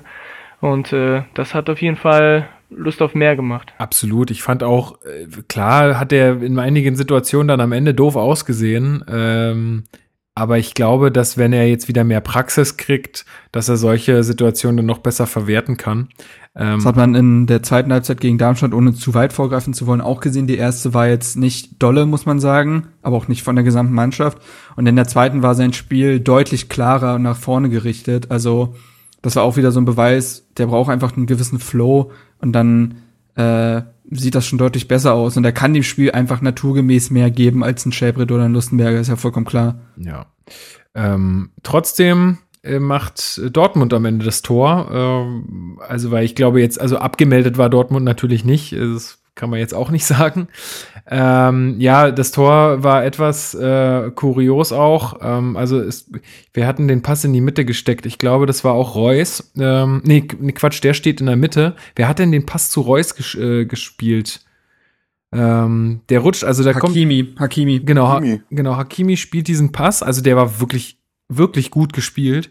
Reus, der Ball flutscht durch Reus und Jahrstein so ein bisschen durch oder ähm, wer da noch steht. Absolutes Eiertor. Genau, und am Ende ja. steht halt äh, Sancho am langen Pfosten und schiebt ihn dann halt noch zur Sicherheit ein. Der wäre auch so reingegangen, weil dann alle davon geredet haben, ja, er nimmt jetzt Reus hier ein Tor weg. Der Reus hat den Ball ja gar nicht berührt. Also der hat natürlich die Aktion Tor von Hakimi zum Ball gehabt, aber ähm, Sancho äh, drückt ihn dann halt über die Linie. Und äh, ja, also irgendwie Weiß ich auch, ich weiß gar nicht mehr so richtig, wie es passiert ist. Also. Naja, es war einfach, ja, war halt also wieder Dortmund so dribbelt sich halt wieder ja. oder äh, kombiniert sich halt wieder ins letzte Drittel, was sie einfach überragend aktuell können, allein durch Axel Witzel, der eigentlich auch wieder in diesem Spiel von Duda in Manndeckung genommen wurde, aber da siehst du einfach, dass momentan halt Welten zwischen dem Witzel und dem beispielsweise Rudi äh, liegen. Ja. Äh, Rudi hat sich, also wirklich, der war ja komplett abgemeldet und Witzel hatte trotzdem die zweitmeisten Pässe im Spiel und da eine Passquote von 92 Prozent und der spielt nicht nur Alibi-Pässe, also das ist schon unfassbar. Das ist schon wirklich, gerade aktuell ist das Weltklasse, was Witzel spielt. Und das siehst du dann halt. Und durch ihn sind sie sehr gut ins letzte Drittel gekommen, auch durch Hakimi, wie gesagt, der so einen verkappten Spielmacher gegeben hat. Und Hakimi sieht diesen Raum im 16er wirklich großartig Ey, und dann ist es wirklich nur noch Eiergeschichten da. Äh, Reus trifft den Ball nicht, ja. dadurch ist Jahrstein irritiert, Mittelstädt fällt über Jahrstein Ach, rüber, kann deswegen, genau. kann deswegen nicht mehr in den Ball gehen, um Sancho da irgendwie aufzuhalten. Ey, pff. Ja, also deswegen, ich weiß gar nicht, wem man da jetzt irgendwie großen Vorwurf machen soll. Das war irgendwie so ein Kollektivversagen und irgendwie halt auch so viel Pech an der Stelle und Glück für, für Dortmund dann. Ähm, ja, aber auch, also sicherlich die Führung auch nicht unverdient. Äh, nee, allgemein muss man, okay. muss man ja sagen, das war echt ein schön, also ein schön anzusehendes Fußballspiel. Es hat Spaß gemacht, das zu gucken einfach. Ähm, und ja, dann lässt der BVB noch mal zwei dicke Chancen liegen. Einmal Guerrero, der allein vor Jahrstein auftaucht äh, und wo Jahrstein dann ehrlich also das macht er auch wieder klasse, dass er den dann noch hält und ähm, dann noch einmal Brun Larsen, der einen Ball von außen kriegt, den er dann aber nicht äh, richtig den verwerten kann. Machen. Ja, den muss er eigentlich machen, war ein bisschen glaub, zu 86. 86. oder so war das. Ja. Ähm, ähm, und danach kommen ja aber zwei Chancen von Hertha, ne? Also du hast einmal genau. den Kopf von Selke, den Birki noch halten kann, dann hast du den Schuss von Kalu, der Diallos Ohr wegballert. ja, genau. Ähm, ich glaube, der kann heute noch nichts hören. ähm, und äh, dann, ja gut, dann hat man es halt erzwungen, ne, durch äh, genau, Selke, die Geschichte dann mit Selke. Genau, Selke ist ja eingewechselt worden äh, so um die 75. Minute rum oder so. Nee, Quatsch, schon hm, früher. Früher, früher 60. Früher. rum, 57. glaube ich. 57. 57. war das, genau. Ja. Äh, für Ibišević schon.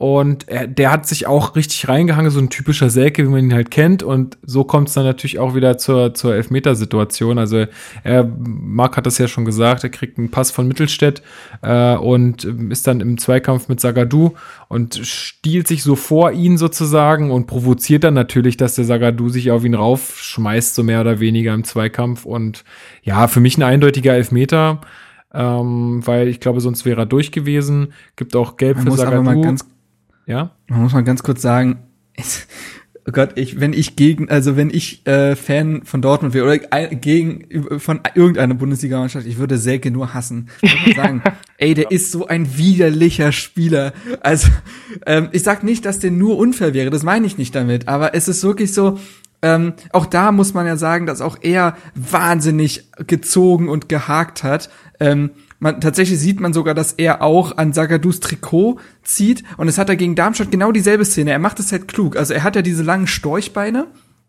Und er macht so ein, zwei Schritte vor den Gegner und schlängelt sich so dran vorbei. Und dann, der ist halt wirklich nicht dumm, nimmt er das Trikot vom Gegner, der deswegen nah an ihm dran bleibt, auch deswegen sich festhält und dann fällt er halt auf Selkes Rücken. Das müsst ihr, müsst ihr mal drauf achten. Es ist immer derselbe Move.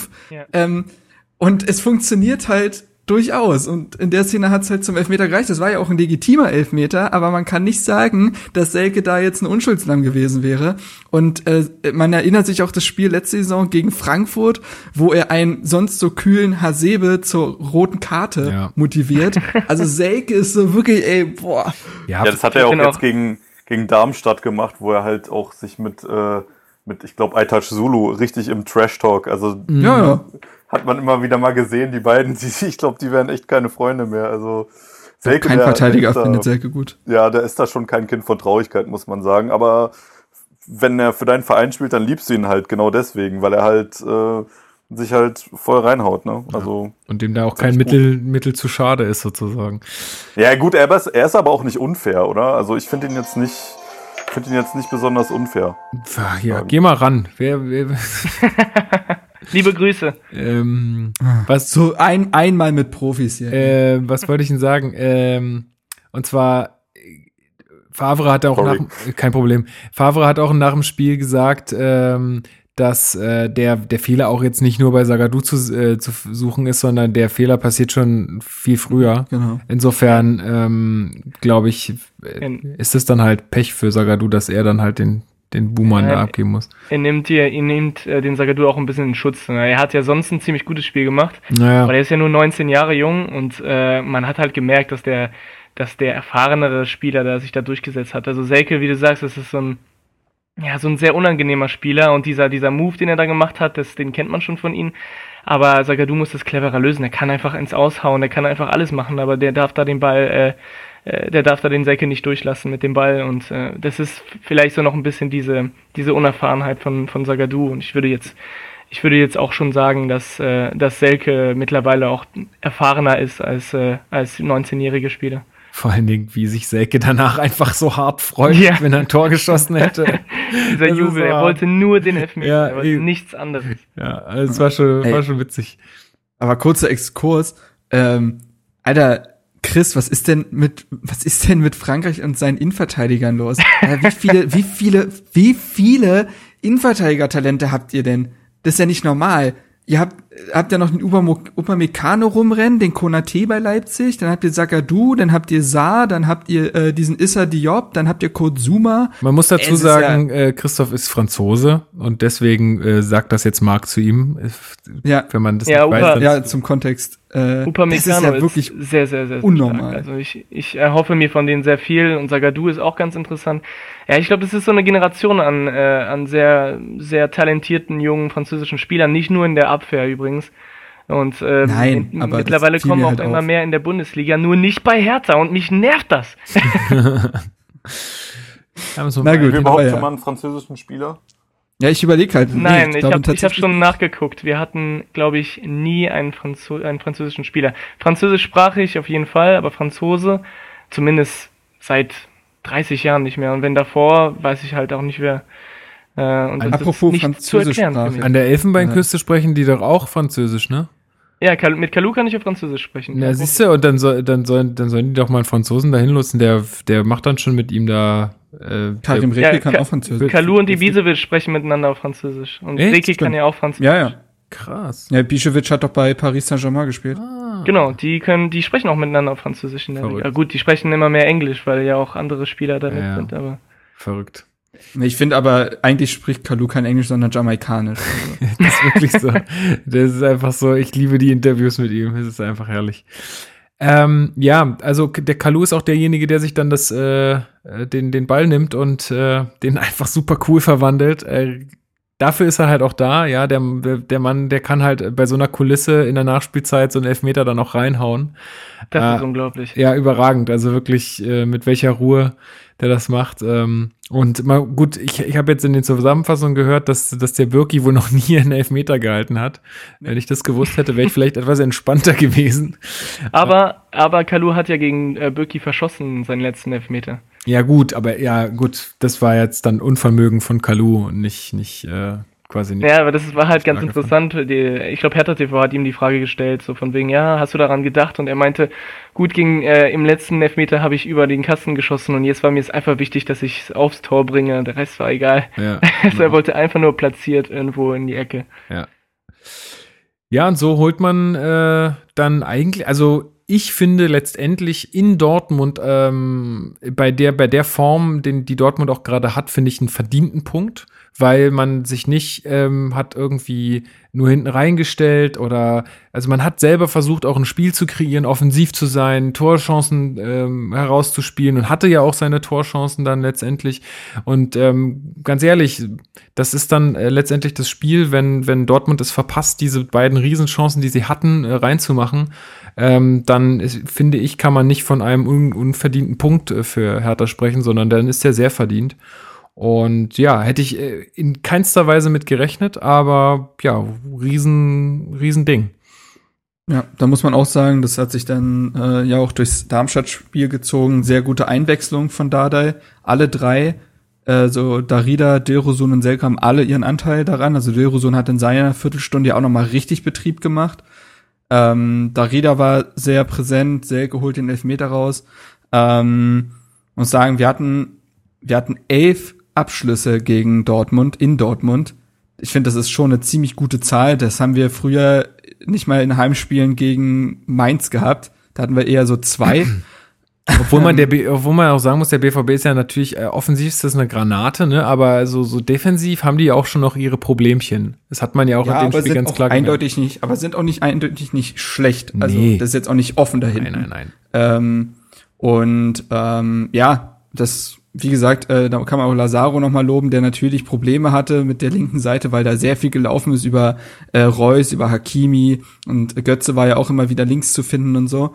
Aber wenn es dann wiederum in die andere Richtung ging, hatte Hakimi fast genauso große Probleme bereitet. Ähm, das kann er einfach gut. Ähm, das Einzige, was in diesem Spiel gefehlt hat, was jetzt nicht super schlimm ist, ist halt, dass unsere äh, Zentrale im Mittelfeld nicht so gut funktioniert hat. Also ähm, Shelbrett war in seinen 45 Minuten richtig äh, überfordert, also war wirklich schlecht, muss man sagen. Ähm, das kann auch passieren, aber es war halt so. Arne Meyer war anfangs auch äh, überhaupt nicht zu sehen, hat sich aber zumindest dann besonders in der zweiten Halbzeit reingebissen in die Partie. Und André Duda war, wie gesagt, eher mit Defensivaufgaben äh, betreut und ähm, hat da sein eigenes Spiel nicht so sehr aufgezogen. Ähm, aber dafür lief halt alles über die Außen und das war dann wiederum halt sehr stark. Aber wie, ja, seht, wie seht ihr denn aktuell Arne Meyer? Also ich sehe, dass der gerade irgendwie in so einem kleinen Leistungsloch steckt. Ich finde ja, gar nicht so sehr, ich finde gar nicht so sehr. Ich würde, ähm, ich, ich finde nur, dass er sehr, sehr äh, unauffällig spielt, weil er diesen defensiven Part übernimmt und sich halt darauf konzentriert. Er, er traut sich immer noch zu wenig nach vorne. Und das ist das, was, äh, was so ein bisschen fehlt, vor allem wenn man weiß, man kennt ja Meier von aus der Jugend und äh, aus der U23, was der dafür äh, für Offensivaktionen teilweise gezeigt hat. Aber das hat er doch das, auch schon in der ja, ersten Mannschaft gezeigt. Also ja, ja, das hat er auch so ansatzweise, ansatzweise gezeigt. Aber man merkt halt, wie du, ja, er ist halt unauffällig und das ist an sich kein schlechtes Zeichen für eine Nummer 6. Aber, ich aber wenn man weiß, was er alles kann, ist das schon so ein bisschen schade. Also ich denke mir immer so, na, vielleicht wenn er so ein bisschen mehr entlastet wird, vielleicht äh, durch so einen Spieler wie Darida oder wenn Grujic wiederkommt, dann sieht es vielleicht auch ein bisschen anders aus. Dann ich traut find, er sich auch ein bisschen mehr. Ich finde, dass er aber auch echt in den letzten Spielen jetzt auch echt manchmal komische Entscheidungen getroffen hat oder halt äh, Ballverluste hatte, die äh, wirklich dann auch zu gefährlichen ja. Kontern geführt haben. Und in Darmstadt auch. Hat genau. Auch, äh, ein, zwei Ballverluste, die und die nicht sehr Meier-mäßig waren. Ja, also das, das hat mich einfach nicht an ihn erinnert, das stimmt. Ähm, ja. Und ähm, weiß ich nicht, Leon, vielleicht hast du dazu eine Meinung. Also ich habe mir so gedacht, vielleicht liegt das auch so ein bisschen daran, dass er jetzt halt auch gesetzt ist auf der Position. Ja, also er mhm. hat da, er spürt da jetzt irgendwie, also er weiß, der, der spielt da, wenn er fit ist. Ja. ja, gut, sicher. Das kann sein, dass das da mal mit irgendwie mit reinspielt. Aber ich würde halt vor allem sagen, der Junge ist halt 19. Ne? Das muss man halt auch mal äh, berücksichtigen. Spieler in dem Alter machen halt einfach Fehler und ähm, das ist von daher, er, er hat ja jetzt auch nicht grottenschlecht gespielt. Ähm, er hat nur einfach die mal nicht so gut waren und für mich ist das jetzt also kein, kein Drama. Also da würde ich nee. jetzt nicht irgendwie keine Ahnung, ihm nicht mehr das Vertrauen schenken, weil an sich macht er die Sache gut. Nee, ich will ihn jetzt auch nicht, nicht aus der, ne, nicht aus der Startelf reden oder so. Das nicht, aber mir ist es einfach nur aufgefallen, dass er in der letzten Zeit da so ein bisschen, äh, ja. Äh, ja, nicht mehr, nicht mehr der Alte war. Nicht, also, dass mir aufgefallen ist, dass er ein paar mehr Fehler macht als sonst. Ja, da gebe ich dir auch recht. Also da, da stimme ich mit dir vollkommen überein. Und ähm, vielleicht, ich habe so ein bisschen die Hoffnung, dass sich das halt ändern wird, wenn Grujic halt wieder zurückkommt, weil Grujic wird dann wieder, denke ich mal, den äh, Zweikampfpart, also den defensiveren Part äh, übernehmen, sodass halt Meier dann mehr Gelegenheit hat, sich nach vorne einzuschalten und dann nach vorne so ein bisschen mehr der Taktgeber ähm, sein wird aus dem defensiven Mittelfeld. Und ähm, das hat ja, als Grujic da war, hat es ja ganz gut geklappt. Und vielleicht äh, findet er sich dann wieder da, äh, wovon ich eigentlich ausgehe. Ja. Ich mache mir da keine großen Sorgen bei Meier. Nee. Der, der, das ist ja auch normal, dass es Leistungsschwankungen gibt und er wird halt so ein paar Spiele haben, wo der ja, ein paar Fehler macht und nicht so ganz bei der Sache ist. Aber ich mache mir da keine Sorgen. Zumal, wie gesagt, äh, Leon hat's gesagt, da war ja noch keine einzige grottige Partie dabei. Ähm, er prägt das Spiel bloß gerade nicht so, wie er es könnte vielleicht. Und das ist dann, wie wir jetzt alle schon im Kanon gesagt haben, äh, für einen 19-Jährigen normal und äh, verständlich. Aber trotzdem, das will ich dir gar nicht absprechen, Lukas, ist die äh, Kritik oder zumindest äh, es zu beachten, wie das, wie er gerade spielt, äh, schon legitim.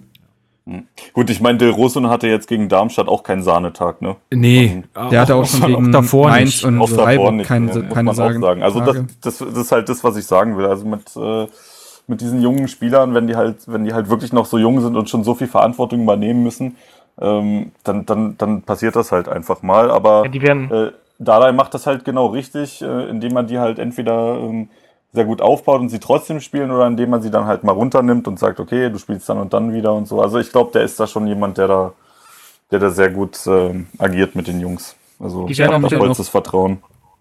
die werden auch sehr, sehr schnell gehypt durch die Medien und so weiter. Also bei Dilrosun hat er drei super Spiele gemacht und dann wurde er schon als, als der nächste Star dargestellt.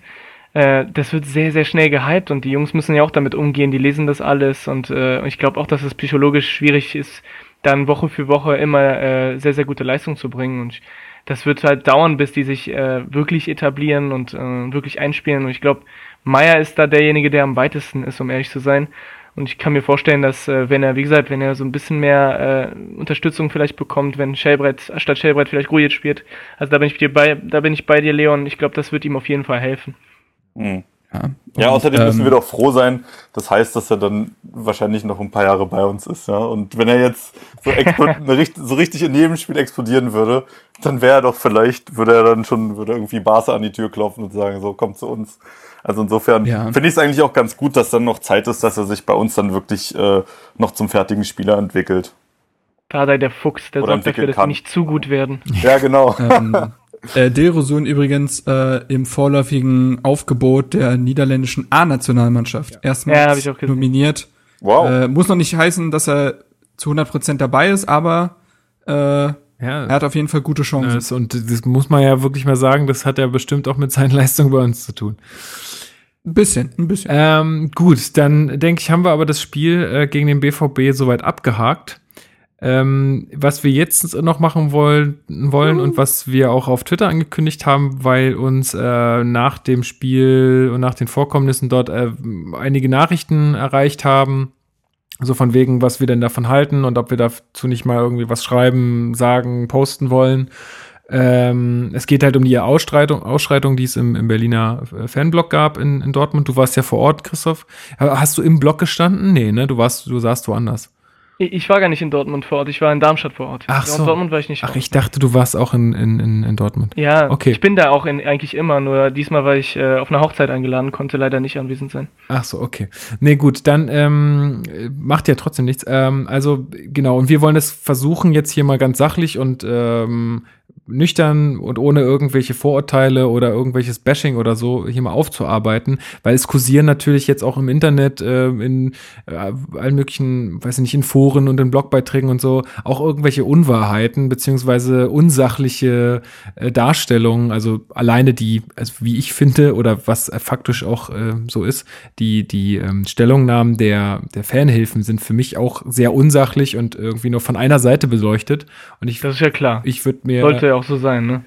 ja, weiß ich nicht. Es hilft halt immer, wenn man, wenn man halt vielleicht auch so ein bisschen, ähm, ja, da die, die andere Seite sieht. Aber gut, das versuchen wir jetzt hier mal äh, zu machen. ich würde, ich würde jetzt mal sagen, wir, wir sehen mal davon ab, zu diskutieren, ob Pyrotechnik jetzt erlaubt sein sollte oder nicht erlaubt sein sollte, weil das, das dauert zu lang. Das dauert zu lang, führt jetzt auch, glaube ich, hier zu nichts und äh, wir gehen, also wir sind jetzt einfach mal hier auf dem Stand, ähm, dass es einfach verboten ist und dass es eine, ähm, also ich habe mich da noch mal ein bisschen informiert beziehungsweise mir diese Pressekonferenz von der Polizei angeguckt äh, von Dortmund. Und ähm, da fragte nämlich ein Journalist, ob es denn eine Ordnung, Ordnungs, ob es nicht ein, nur eine Ordnungswidrigkeit wäre, wenn man Pyrotechnik abbrennt. Und dann sagte der Polizist, ja, das ist tatsächlich so. Also wenn ich mich jetzt hier auf die Straße stelle oder wenn, wenn sich da einer auf den Vorplatz vom Stadion stellt und so ein, so ein, so ein Bengalo äh, abfackelt, dann ist das eine Ordnungswidrigkeit, weil man das nicht darf. Ähm, aber sobald es quasi in einem Block äh, beim Fußball ähm, äh, passiert, dann hast du erstens die Gefährdung der Leute um dich rum durch, den, durch die sehr heiße Flamme, zweitens durch die Rauchentwicklung ähm, und durch die Gefährdung anderer Menschen wird es zu einer Straftat. Und ähm, das nächste, was es zu einer Straftat macht, ist, wenn es nicht äh, geprüft ist, also wenn die Dinger aus äh, irgendeinem anderen Land sind oder so, die halt nicht in Deutschland abgenommen sind. Insofern ist es nicht nur eine Ordnungswidrigkeit, wenn es im äh, Stadion passiert, sondern ist dann halt auch ähm, als Straf Straftatbestand zu sehen. Ähm, genau, also soll ich mal das Ganze so ein bisschen abreißen und ihr unterbrecht mich, wenn, wenn ihr irgendwas anderes wahrgenommen habt? Weil ich habe das. Äh, gut, also na, kurz nach Anpfiff ähm, hat die ähm, Ultragruppierung Hauptstadtmafia eine angemeldete Choreografie abgehalten im, im Hertha-Block ähm, hat also so ein großes, äh, sehr großes, ja, weiß nicht, so, wie nennt man das, so ein Blockfahne oder ja, so, also Banner. ganz großes Banner. Banner, das mussten die auch womit so mit so ähm, sehr massiven, also mit so Rohren und so hochhalten, weil es halt wirklich sehr, sehr groß war. Sah auch cool aus, also das, das, das fand ich echt äh, sehr, sehr Sah cool. Sah wirklich gut aus, ja. Ähm, Allerdings, äh, was dann passiert ist, ist, dass ähm, sehr, sehr viele Rauchtöpfe und bengalische Feuer auch hochgegangen sind. Also das waren jetzt nicht nur drei Stück äh, bengalische Feuer, sondern eher so an die zehn, würde ich mal sagen. Und äh, gut, die Rauchtöpfe kann ich jetzt nicht, ähm, kann ich jetzt nicht äh, zählen, weil das ist ja mal ein bisschen schwierig. Aber auch da war sehr viel Rauchentwicklung.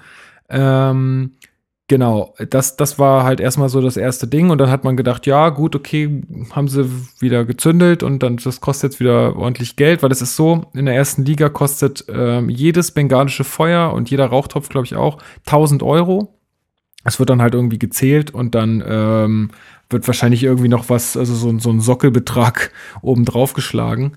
Ähm, ja, und dann hatte man erstmal gedacht, okay, das, das, das, das kennt man ja schon und das ist halt, wenn eine Ultragruppierung äh, 15 Jahre alt wird, äh, wie die Hauptstadtmafia, dann, naja, gut, ist sowas zu erwarten und äh, ja, gut, passt erstmal. Ähm, dann aber äh, circa 13., 14. Minute im Spiel geht wieder ein Bengalo an, äh, vorne im Block und die Polizei entscheidet sich dazu mit, ähm, sowas nennt man Hundertschaft, ne? Also wenn, also es auch nicht 100 sind, aber es ist halt so eine, eine Einheit sozusagen mit so einer behelmten Einheit ähm, vor dem Block ähm, die Zaunfahne oder dieses große Banner, was die Ultras ähm, ganz am Anfang hochgehalten haben, quasi abzutransportieren. Also die sind halt in den Block reingegangen, ganz normal, auch also entgegen mancher Berichte, die haben den Block nicht gestürmt und die sind da auch nicht mit gezogenen Klüppeln reingerannt, sondern die sind ganz normal vor den Fans ähm, dahin gegangen und haben dieses Banner aufgehoben. Und ähm, dann kam es halt äh, zu den Übergriffen äh, von den Fans an den Polizisten. Also dann wurde sofort, also erstmal haben die so ein bisschen die angeschrien, so von wegen, hey, was macht ihr da? Warum nehmt ihr unser Banner einfach weg? Und äh, dann ging es halt los, dass äh, die Fans ihr Banner dann noch verteidigt haben und die Polizisten halt auch getreten und geschlagen haben und die Polizisten haben auch gleich ordentlich zurückgeknüppelt. Also die haben da nicht, äh, nicht viel Zeit verstre äh, verstreichen lassen. Ja, nee, die auf, Dortmunder auf, Polizei äh, ist ja wohl auch bekannt dafür, ähm, härter zuzuschlagen, härter zurückzuschlagen als andere, habe ich mir sagen lassen. Die Dortmunder Polizei. Ja. ja. Ach so, okay. Es ist, es ist aber auch so, dass, äh, dass die Polizei auch auf Leute drauf geknüppelt hat, die, äh, die zwar nicht aggressiv jetzt bezüglich der Polizei waren, sondern einfach sich an den Banner festgehalten haben. Die wurden dann auch äh, ja einfach wirklich mit sehr, sehr viel Gewalt behandelt. Das war sehr schockierend, fand ich, mhm. das auch zu sehen, wie da, wie da einer, der sich da einfach festgehalten hat, ja, wurde halt nicht so einem, differenziert, von so einem Polizisten ne? mit Schlag, äh, Schlagstöcken dann äh, mehrmals auf, die, auf den Kopf geschlagen wurde. Das, äh, Das war dann natürlich ja. nicht so schön. Ja gut, er hat halt versucht, das, das Banner quasi auch zu verteidigen und wollte quasi, dass sie das nicht wegnehmen können, sozusagen. Genau, also, ja, also ich fand, gehalten, ja. besonders deeskalierend war das dann, war das nicht der Move von der Polizei, ne? Oder ja gut, also erstmal, erstmal, ich mache noch mal kurz weiter. Also auf der genau. Polizeikonferenz äh, war dann, also wurde dann natürlich äh, gefragt, was denn der Grund äh, dafür war, dass die Polizei das Banner sicherstellen wollte. Und ähm, der Einsatzleiter hat dann gesagt, dass ähm, er quasi damit äh, verhindern wollte, dass sich dann äh, später im Spiel quasi wieder, und das ist ja auch hinlänglich bekannt, also ist ja jetzt nichts Neues oder sein, äh, entspringt ja nicht seiner Fantasie, dass sich halt immer wieder auch Ultragruppierungen oder Fans unter solchen Bannern verstecken, dann vermummen, sodass sie halt von den Videokameras nicht erkannt werden können, um dann wieder ähm, Feuer, äh, also oder bengalische Feuer zu zünden.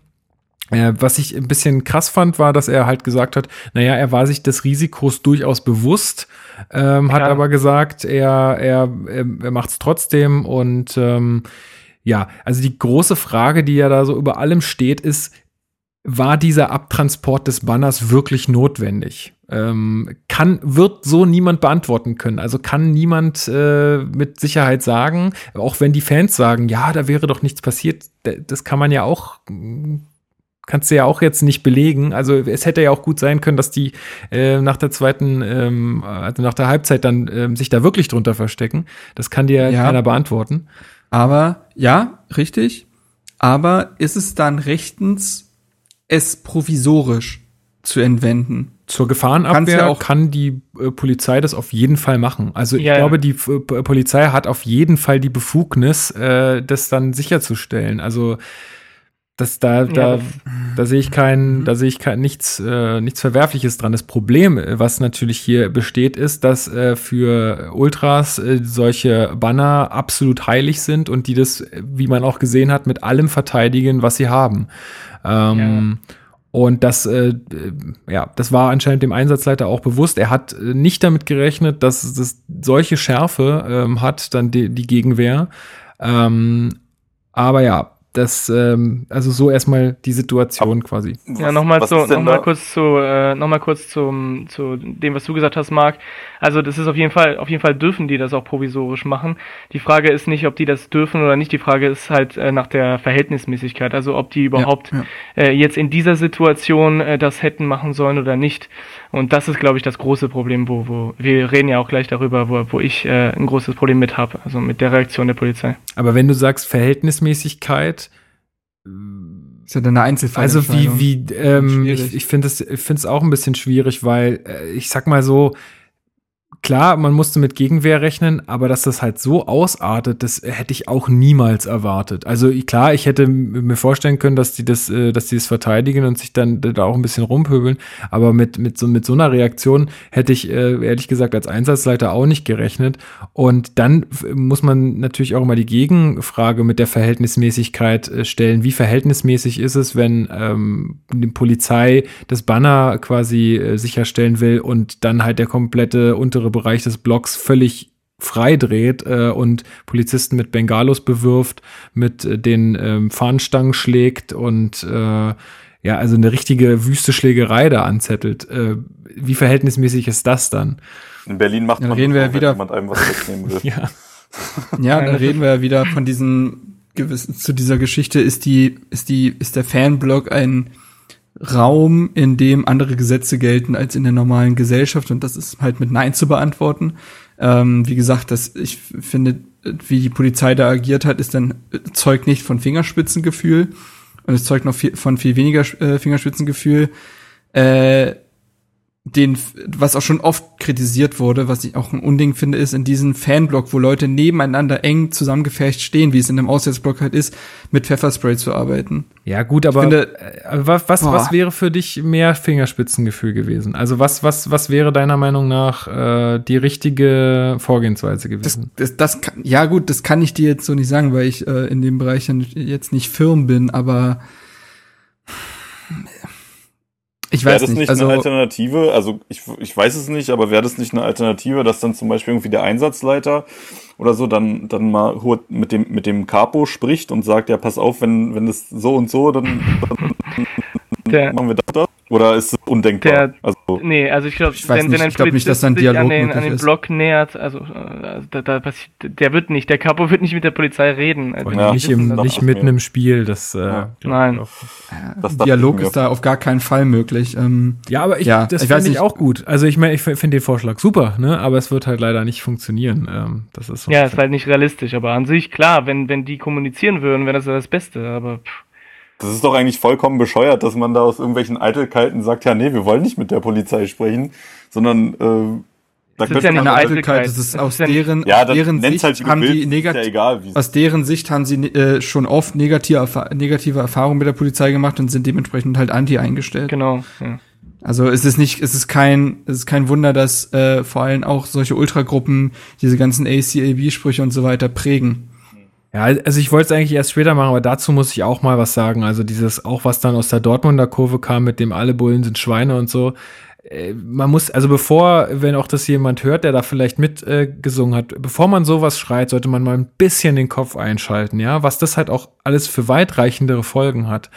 Ähm, es ist ja, also erstmal ist es es ist nicht so, dass jedes, jeder Bulle ein Schwein ist und es ist auch äh, nicht so, dass jeder Polizist irgendwie äh, sich daneben benimmt oder ein Arschloch ist oder so, sondern erstmal schützen die unsere Gesetze und das ist auch gut so. Und ich glaube, wenn einem selber mal was zustößt und äh, dann die Polizei eingreift, dann ist man sehr, sehr froh darüber, äh, dass es so ist. Ähm, und dann, dann wünscht man sich vielleicht sowas nicht unbedingt gesagt zu haben. Und ich glaube, was auch passiert äh, ist, wenn man sowas ruft und auch wenn so eine ganze Tribüne sowas ruft, ist, dass halt, dass halt die Polizisten sich halt auch äh, in der Ecke gedrängt fühlen und das halt auch nicht gut. Also es ist halt auch nicht gut, dass ähm, dieser Job halt dann auch so wenig Ansehen genießt äh, in der Bevölkerung, weil also das muss man muss man ja nur mal in sich selber reinhorchen, äh, welch, welchen Stellenwert so Polizisten haben, oh, ja, die scheiß Bullen und so, ne? Und das ist natürlich auch nicht gut, wenn so ein Job halt so wenig Ansehen hat, weil dann gehen da halt auch nur entsprechende Leute hin oder nur die Hardliner, die sich sagen, naja, das mache ich schon jetzt. Wir haben in Berlin ein Riesenproblem, zum Beispiel Polizisten zu finden, weil dieser Job auch einfach nicht genug anerkannt ist. Und, und nicht ja. genug bezahlt wird für das, was man da leistet. Ja, gut, das ist nochmal eine andere Sache, aber ich glaube auch, dass es viel mit Anerkennung zu tun hat, weil ich glaube nicht, dass äh, unbedingt immer die Bezahlung äh, der Punkt ist, aber wenn du einfach anerkannter wärst als Polizist, dann wäre es eine ganz andere Sache. Also ich finde dieses alle Bullen sind Schweine und äh, All Cops are Bastards und so, das ist äh, eine ganz schwere Kiste und finde ich einfach äh, absolut nicht in Ordnung, weil das einfach eine Ver Verallgemeinerung ist. Weißt du, die Ultras wehren sich immer dagegen, wenn man sagt, ja, die Ultras, das sind äh, die und die. Und dann sagen sie mal, ja, aber man kann es doch nicht verallgemeinern. Ja, sorry Leute, aber genau das tut ihr in diesem Fall auch. Und ähm, ja, wenn man das nicht haben möchte, dann soll man da ein bisschen, bisschen mehr nachdenken. Ja, das sind, das sind auch einfach, aber das ist ja auch, weißt du, diese Fangesänge mit alle Bullen sind Schweine. Ich singe da auch nicht mit. Ich kenne auch einige, die bei der Polizei arbeiten.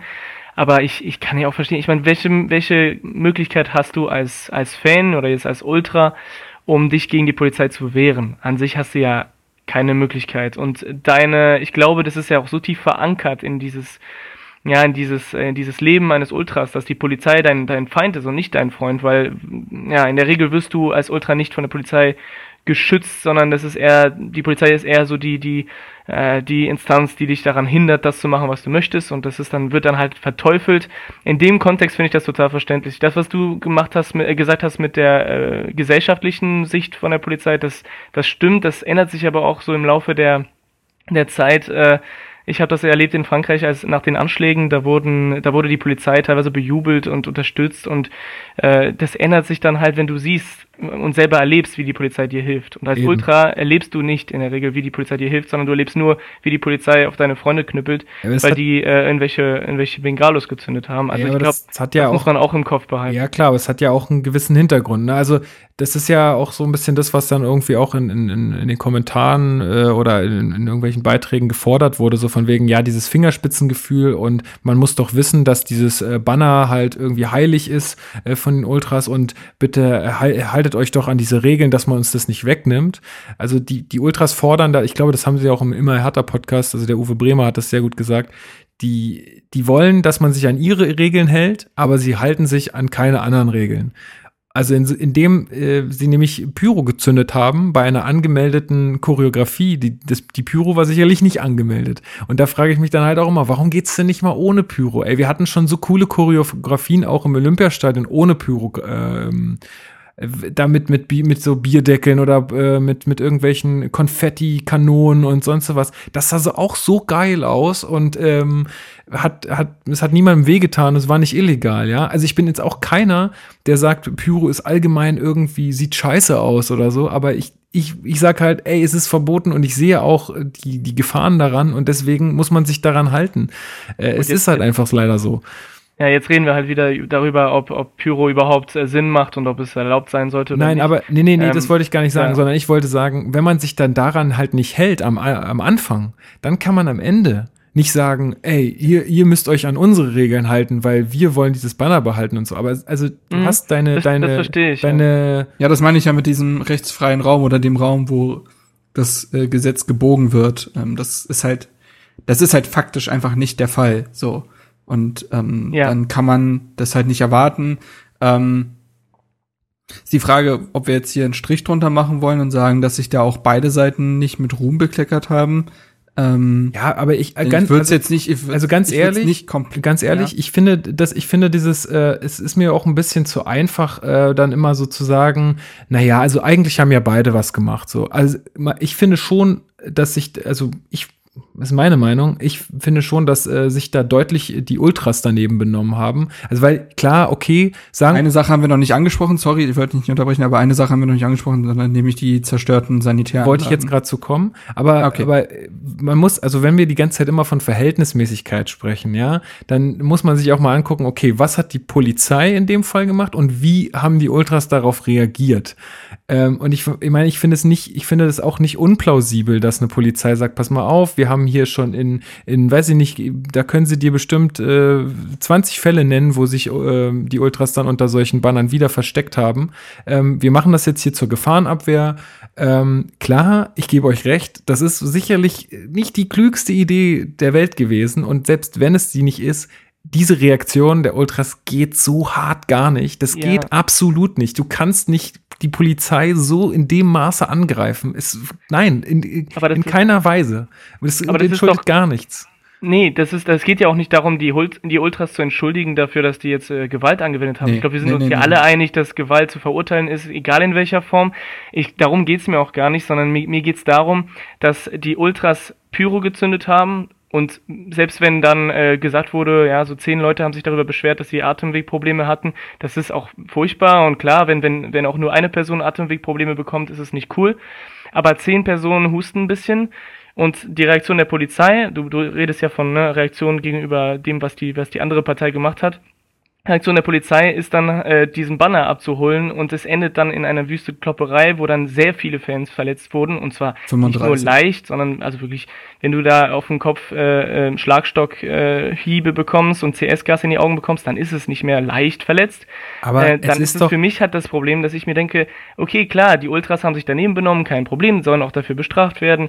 Äh, alles, das ist eine Diskussion, die, die, die geführt werden muss. Aber was mich sehr, sehr stört, in den Medien siehst du nur, liest du nur äh, die Schläge aus Berlin und die, die schlimmen Fans und, und was für eine Gewalt die da äh, gezeigt haben.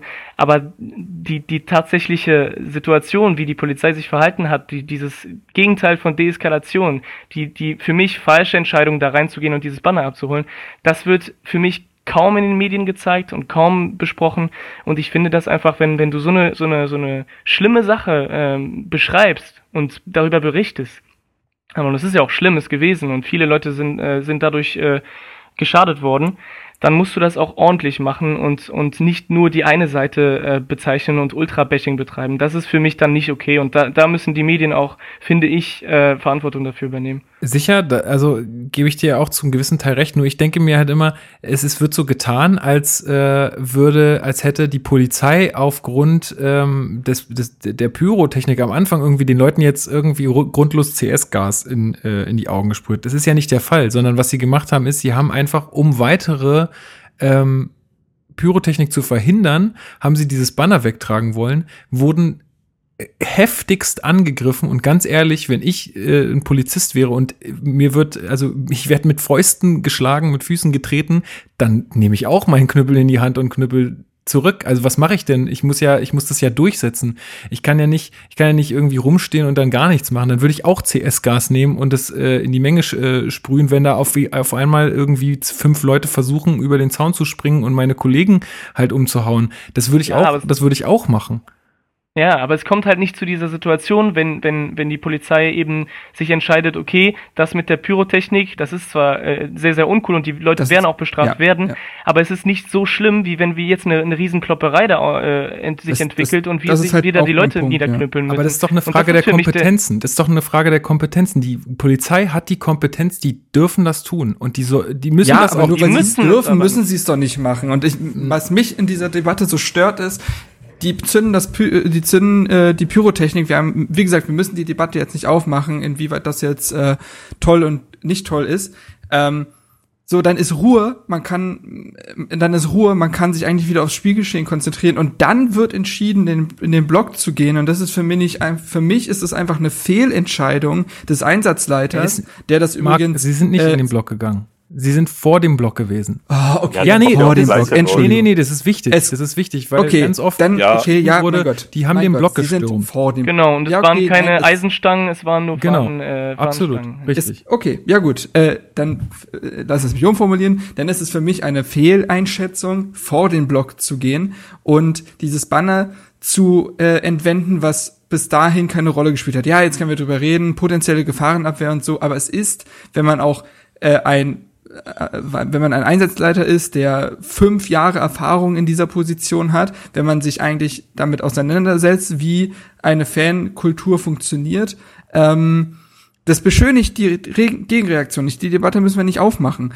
Ähm, aber ich, ich halte es für unglücklich und unnötig, ähm, in diesen Blog zu gehen und dass auch auf dieser Pressekonferenz es keinen Anschein von ähm, Einlenken oder Kritikfähigkeit oder ähnliche mhm. gab, halte ich für sehr, sehr schwierig. Und das wird ich auch. die gesamte Situation nicht entspannen. Es wird, es, die Debatte war, es war eigentlich sogar relativ ruhig, was so die ganze Geschichte anging mit Polizei und Ultras in den letzten Monaten. Ich wüsste nicht, wann das jetzt mal es einen großen Vorfall gab. Und das macht die ganze Kiste jetzt wieder auf. Und Gehe ich auch absolut das halte ich für sehr Gehe ich auch absolut mit dir mit, dass, dass, dass, dass das super unglücklich war. Nur äh, jetzt immer zu, jetzt immer zu sagen, äh, das wäre, alles wäre nicht passiert, wenn sie es nicht gemacht hätten. Dass es unglücklich war, keine Frage. Aber du kannst, äh, du, du darfst ja nicht deine Handlung auch, äh, auch von, von Polizeiseite ähm, einschränken, weil du äh, mit solchen Gegenreaktionen rechnen musst. Weißt du, du kannst ja nicht sagen, ich kann da jetzt nicht hingehen, ich kann jetzt diese Maßnahme, die wir eigentlich nee, für klar. sinnvoll erachten, äh, nicht machen, nur weil ich weiß, da wird's jetzt gleich äh, hoch hergehen. Das ist, nee, aber klar, du musst ja, wer, wer hat das denn, wer, irgendjemand in unserer Gruppe hat das geschrieben, das ist ja dasselbe wie mit irgendwelchen arabischen Clans in Berlin. Die, die lassen die dann machen, weil sie wissen, oh Gott, sonst eskaliert hier die Situation Situation. Und das kann es doch nicht sein. Also die, äh, die Stadienbetreiber, die Liga, die Vereine, die Polizei kann sich doch nicht von äh, ja. äh, den Leuten auf der Nase rumtanzen lassen. Aber, ja, aber wie oft, wie oft ist es denn, ist es denn so, dass du im Stadion Pyrotechnik siehst und dann passiert nichts weiteres, als es ist Pyrotechnik gezündet, äh, Pyrotechnik gezündet worden. Genau. Und, und die Polizei schreitet da nicht ein und, und nimmt einen Banner weg oder sowas. Also diese Eskalation, klar, es wurde Pyro gezündet und ich verstehe dich auch, du hast auch recht in dem, was du sagst. Also die sollten nicht nur aus dem Grund von wegen, oh, es könnte ja äh, Kloppe geben, gehen wir jetzt nicht rein. Doch, sollten die machen, wenn die einen guten Grund haben. Aber ich suche immer noch nach dem Grund, der das rechtfertigen sollte, dass es jetzt zu solchen Eskalationen äh, kommt. Aber, aber ist es kein guter ja Grund für dich, dass, also du, du bist, du, du weißt ja auch, dass, dass äh, Banner immer zum Schutz gelten, um sich zu tarnen. Na klar, also, aber das, das, das, die Tatsache ist ja, die, die große Pyroaktion zum 15-jährigen äh, Hauptstadtmafia-Geburtstag, äh, die wurde ja schon, die war ja schon vorbei. Und der Banner war ja nicht gerade dabei, wieder äh, aufgehoben zu, zu werden, sondern der, der lag da quasi, der war ja auch überhaupt nicht mehr benutzt. Mhm. Und das, was mich der da stört, ja ist, schon, die, die, ja. die Begründung der Polizei ist, die hätten sich ja nochmal vermummt. Genau. Ja, aber es meine Güte, was für, was, ist das unplausibel? Es, es, ist nicht, es ist nicht unplausibel. Ja gut, die hätten sich möglicherweise wieder vermummen können. Aber was, was hätte es denn Schlimmeres gegeben als das, was es ohnehin schon gab? Und zwar eine große Pyroaktion. So, oh. so eine, eine, ähnlich große Pyroaktion gäbe, hätte ja. es sowieso nicht gegeben. Wenn überhaupt, dann wären einzelne Bengalos ja, die wollen worden. Und das da, ist ja, ja aber da reden wir doch gerade davon, ja. ja. aber da reden wir doch gerade davon, ja, es ist jetzt auch so ein, wir reden jetzt aber hier von, wie, äh, wie wir schon aufgerollt hatten, von zehn Personen, die leichte Atemwegsschwierigkeiten hatten. Also und ganz, ganz die, kurz mal, ich habe eine Sprachnachricht gekriegt von äh, von einem äh, von einem früheren Hertha Base Mitglied, äh, der auch vor Ort war und der gesagt hat, äh, neben ihm ist ein ähm, ein, äh, ein Bengalo gezündet worden und er hatte, also er hat echt ein mulmiges Gefühl gekriegt, weil die Leute haben bestimmt auch schon ein paar Bierchen drin und jetzt stell dir mal vor, dir landet es in der Kapuze. Dann, also weiß ich nicht, dann, dann ist es immer einfach gesagt am Ende, ja, nur weil jetzt nichts passiert ist, heißt es doch nicht, dass man es deswegen, dass man deswegen sagen muss, ja, aber also dann, dann fackeln die da ein bisschen was ab und dann ist es auch okay. Ich natürlich, finde, natürlich, aber, ich finde nicht, dass das das irgendwie rechtfertigt. Aber nee, aber ja, indem du dann da, indem du dann da halt Stress machst, ähm, in dem Fall als Polizei, maximierst du meiner Meinung nach das Risiko, äh, dass da noch was dass da noch was passieren könnte, ja, dass es dann eben noch Verletzte nicht, geben könnte. Ich finde nicht, ich finde, dass die da Stress gemacht haben. Ich finde einfach, dass die, die, naja. sind, ja, die sind ja noch nicht mal dahin gerannt oder so. Die haben einfach ganz normal sind, versucht, dieses Banner da wegzunehmen. Nein, das ist eben nicht ganz normal. Ganz genau, äh, wie gesagt, wir reden hier von, wir reden hier von Leuten, die teilweise nur versucht haben, dieses Banner festzuhalten. Ähm, gut, damit lehnen sie sich gegen die Polizeigewalt auf, aber eben nicht gewalttätig. Ja, aber dann, wie Chris sagt, das rechtfertigt aber nicht, äh, dann geschlagen zu werden. Und solche Fälle gab es eben auch. Und dann, wir reden, wir reden von der einen Seite, wo wir sagen, ja, das war ja jetzt nicht so, äh, wie es oft dargestellt wurde. Ja, aber es war auch eben nicht so, dass sie da friedlich rein sind. Also nicht alle Polizisten. Und ähm, was ich nicht verstehe, da würde ich auch gerne den Artikel von schwarzgelb.de, diesem riesen Dortmunder Blog, gerne ähm, ja nicht zitieren, aber äh, zuzüglich hinzuziehen, zwei Dinge. Ähm, erstens, ähm, äh, es wurde dann ja auch gesagt, es gibt sehr gutes, belastbares Mat Videomaterial.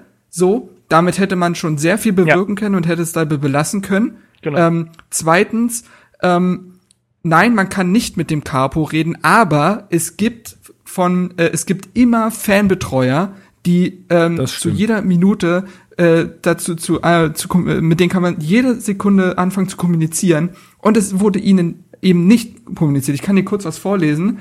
Ähm, ähm, hier, genau. Ähm, das ist äh, der Berliner Förderkreis Ostkurve schreibt in seinem Statement von Sonntag, der Polizeieinsatz mit dem Diebstahl der Choreofahne aus dem Graben vor dem Gästeblock erfolgte ohne erkennbaren Grund, Begründung und Androhung. Weder Vereinsvertreter noch die jeweiligen Fanprojekte wurden darüber von der Polizei in Kenntnis gesetzt. Also so, dieses, das geht halt das, auch das nicht. mit dem, das mit dem ohne erkennbaren Grund finde ich. Ja, das, ähm, das, das war jetzt, ja, das, das habe ich mit vorgelesen. Ja, es geht mir um den Satz, es geht mir um den Satz, weder Vereinsvertreter noch die jeweiligen Fanprojekte wurden darüber von der Polizei in Kenntnis gesetzt. Es kann nicht angehen, damit recht, so mangelnder Kommunikation nee, reinzugehen. Ist, ist auch so. Finde ich, finde ich auch kompletter Quatsch. Das hätte man vorher machen müssen. Man hätte zumindest mal vorher ähm, zu den Fanvertretern gehen müssen oder zu den Fanbetreuern von unserer Seite, von Hertha, hätte sagen können, pass mal auf, wir haben jetzt hier vor, wir wollen wir wollen das sicherstellen, weil wir haben die und die Bedenken. Ja, und wie, was sagt ihr dazu? Oder man muss sich wenigstens irgendwie ein bisschen abstimmen. Gerade mit den Leuten, die die dann auch kennen. Wobei die, die Polizei dann wahrscheinlich, ich, ich habe keine Ahnung, ne, aber ich gehe mal davon aus, dass sie dann argumentieren würden, ja, aber wenn wir den Fanbetreuern Bescheid sagen, dann könnten sich die Fans darauf vorbereiten, dass wir ein, äh, dass wir quasi äh, jetzt herkommen mit der Hundertschaft und könnten sich auf einen Kampf vorbereiten und das wäre noch schlimmer. Also ich glaube, damit. Ja gut, aber wofür ist die Fanbetreuung? Ja, so würde ich argumentieren, aber das ist ja Bullshit, weil wofür ist die Fanbetreuung denn da? Sie ist ja, ja zum bin, Deeskalieren ja, da. Ja, klar. Und dann ja zu argumentieren, ja, also das wäre ja extrem scheinheilig. Äh, dementsprechend, ja, das sind zwei Punkte, die ähm, nicht untergehen Aber ein, ein Punkt, den ich noch anführen möchte, ist, womit ich auch ein krasses Problem habe, ist das halt, was in der Halbzeit passiert ist und was auch äh, nach der Halbzeit dann passiert ist. Ähm, und zwar wurden in der Halbzeit halt komplett zwei Sanitäranlagen komplett zerstört. Also wer die Fotos gesehen hat, ähm, da stand, also da war nichts mehr ganz einfach. Und ähm, das zweite ist, dass mit den Scherben von, von diesen, ähm, von den Pissoirs und von den Toiletten äh, Polizisten dann auch noch draußen angegriffen wurden ähm, ähm, teilweise zusammen, ja, teilweise zusammen mit, äh, mit Dortmundern. Ähm, ja. Und da muss ich sagen, ihr, ihr, also klar, ihr sagt jetzt halt irgendwie, wir haben da unser Banner verteidigt und so, aber da geht's doch gar nicht mehr ums Banner. Da geht's einfach nur noch ja, um Hass und Wut und äh, Aggressivität und damit befördern sich die Fans so sehr ins Abseits. Und das ist auch das Problem, was wir haben, weil ich kann deren äh, Fanbelange von wegen ähm, scheiß Anstoßzeiten und äh, was weiß ich, keine Ahnung, irgendwie, sage ich ja auch, ja, mir diese ganze Kacke mit den Kontrollen und pipapo, ähm, kann ich alles verstehen. Nur diese Belange werden nicht gehört, solange die sich immer so daneben benehmen müssen. Es ist so. Also ja. es sind doch äh, dieselben Leute, die dann Darüber irgendwas gibt's doch keine Diskussion. Ja. Darüber gibt's auch keine Diskussion, aber ähm, ich glaube schon, dass wir so langsam einen Strich drunter machen können. Genau deswegen habe ich den Satz gesagt, ähm, dass sich hier beide nicht mit Ruhm bekleckert haben, weil ich eben doch Punkte sehe, bei dem Einsatz der Polizei, die ich für sehr kritikwürdig halte. Ja, das auf jeden das Fall. Mit, das auf jeden das Fall. Mit den zerstörten, das mit den zerstörten Toiletten, das ist auch äh, für mich nicht mehr zu also nicht mehr zu, Nö, nein, zu verteidigen oder so. Das, das ist für mich auch eine andere Situation und das ist einfach zu verurteilen und die Verantwortlichen äh, sollten da definitiv bestraft werden, keine Frage. Aber ich glaube, die, das, was du sagst, Marc, ist, äh, Marc, ist wichtig, dass man ähm, die Situation mit der Eskalation äh, während des Spiels betrachtet und zwar auch äh, auf beiden Seiten und nicht nur wieder äh, die bösen Ultras verurteilen dafür, dass sie wieder Gewalt angewendet haben. Und das muss man halt sagen. Es gab leider ähm, wahnsinnig einseitige, undifferenzierte ähm, Artikel ja. Und sorry, mhm. wenn und von von wirklichen Journalisten. Wir sind hier, also wir haben auch irgendwo ja, wir haben einen journalistischen Anspruch, deswegen haben wir das gerade sehr sachlich gemacht, chronologisch nochmal darüber geredet, ne? Keine Informationen zu vorenthalten. Und dann kommen wir zu einem gemischten Ergebnis. Und das kann ja, und das kann man auch gerne so schreiben. Aber immer dieses sehr akzentuierte, sehr in eine Richtung geschriebene. Ähm, auch hier wurde beispielsweise Tobias Oehlmeier, Redakteur, Redakteur der Deutschen Welle, der immer wieder solche Kommentare schreibt, hat geschrieben, ähm, forderte er doch tatsächlich mit dem Einsatz, äh, den Einsatz von Wasserwerfern im Stadion, sobald in der Kurve das erste Bengalo leuchtet. Wie sehr muss man sich oh und es und solche Artikel gab's daraufhin und das kann es halt nicht sein, weil das ist wie gesagt, das ist äh, professioneller Journalismus und er hat sich sachlicher mit dieser mit diesen Dingen auseinanderzusetzen. Ja, vor allen Dingen, ja, vor allen Dingen wenn wir wenn wenn wir es können als Fans, ja, ja, dann aber, muss der Journalist den Anspruch haben. Wir müssen ja keine Auflage machen und äh, wir müssen auch nicht irgendeine Stimmung erzeugen, sondern äh, wir können darüber einfach ganz, ganz normal reden. Und wo, wo man das am meisten sieht, ist dieses, dieses Eisenstangen, ähm, äh, Fahnenstangen-Ding. Äh, ja, das war ja damals schon so, wo es dann den Innenraum, äh, den Platzsturm gab, da gegen Nürnberg mal bei uns, wo, es, wo dann die Presse auch geschrieben haben, mit Eisenstangen haben die da alles zerlegt. Wie sollst du denn eine scheiß Eisenstange ins Stadion und schwenk mal eine Fahne mit einer Eisenstange? Viel Spaß. Das ist doch völliger Quatsch, ja. Ähm, also da, ja, da wird halt logisch, komplett nein. auch alles verdreht. Aber das Problem ist ja, das wird von beiden Seiten gemacht. Also ja, auf der einen Seite. Wer hat denn mehr Verantwortung? Wer hat denn mehr Verantwortung? Ja, nee, nee, nee, nee, Moment, Moment. Das ist ja immer gerne was, was, äh, was gesagt wird. Ja, ja, also der, der mit der, der die Verantwortung hat, der muss korrekt sein. Wir haben keine Verantwortung. Nee, Quatsch, das sage ich nicht. Das sage ich nicht. Ich sage nur, die Reichweite der Medien ist deutlich, deutlich weiter als die, als die Ultragruppierungen. Ich meine, wir lesen das, diese, diese, ähm, diese Schriften, die die Ultras äh, veröffentlichen, aber der normale Fan macht das nicht und die, es wird auch nicht medial großartig äh, veröffentlicht oder sowas.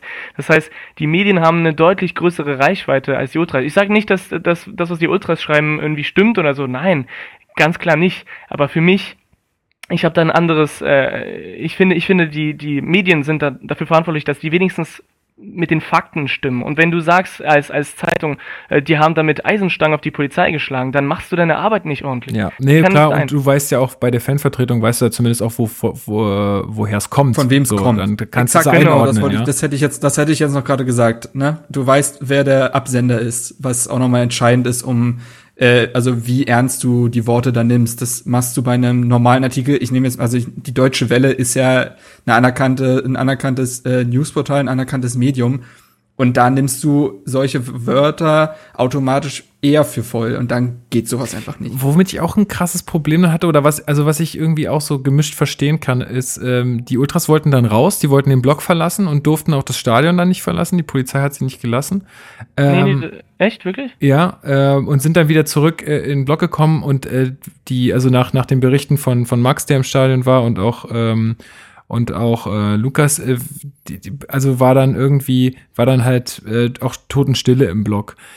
Was ich zur einen, auf der einen Seite verstehen kann, weil ich sage, ja, okay, äh, das ist, ähm, das äh, sehe ich schon. Also, äh, dass man da nicht mehr fröhlich äh, rumtanzt, äh, ist, ist klar.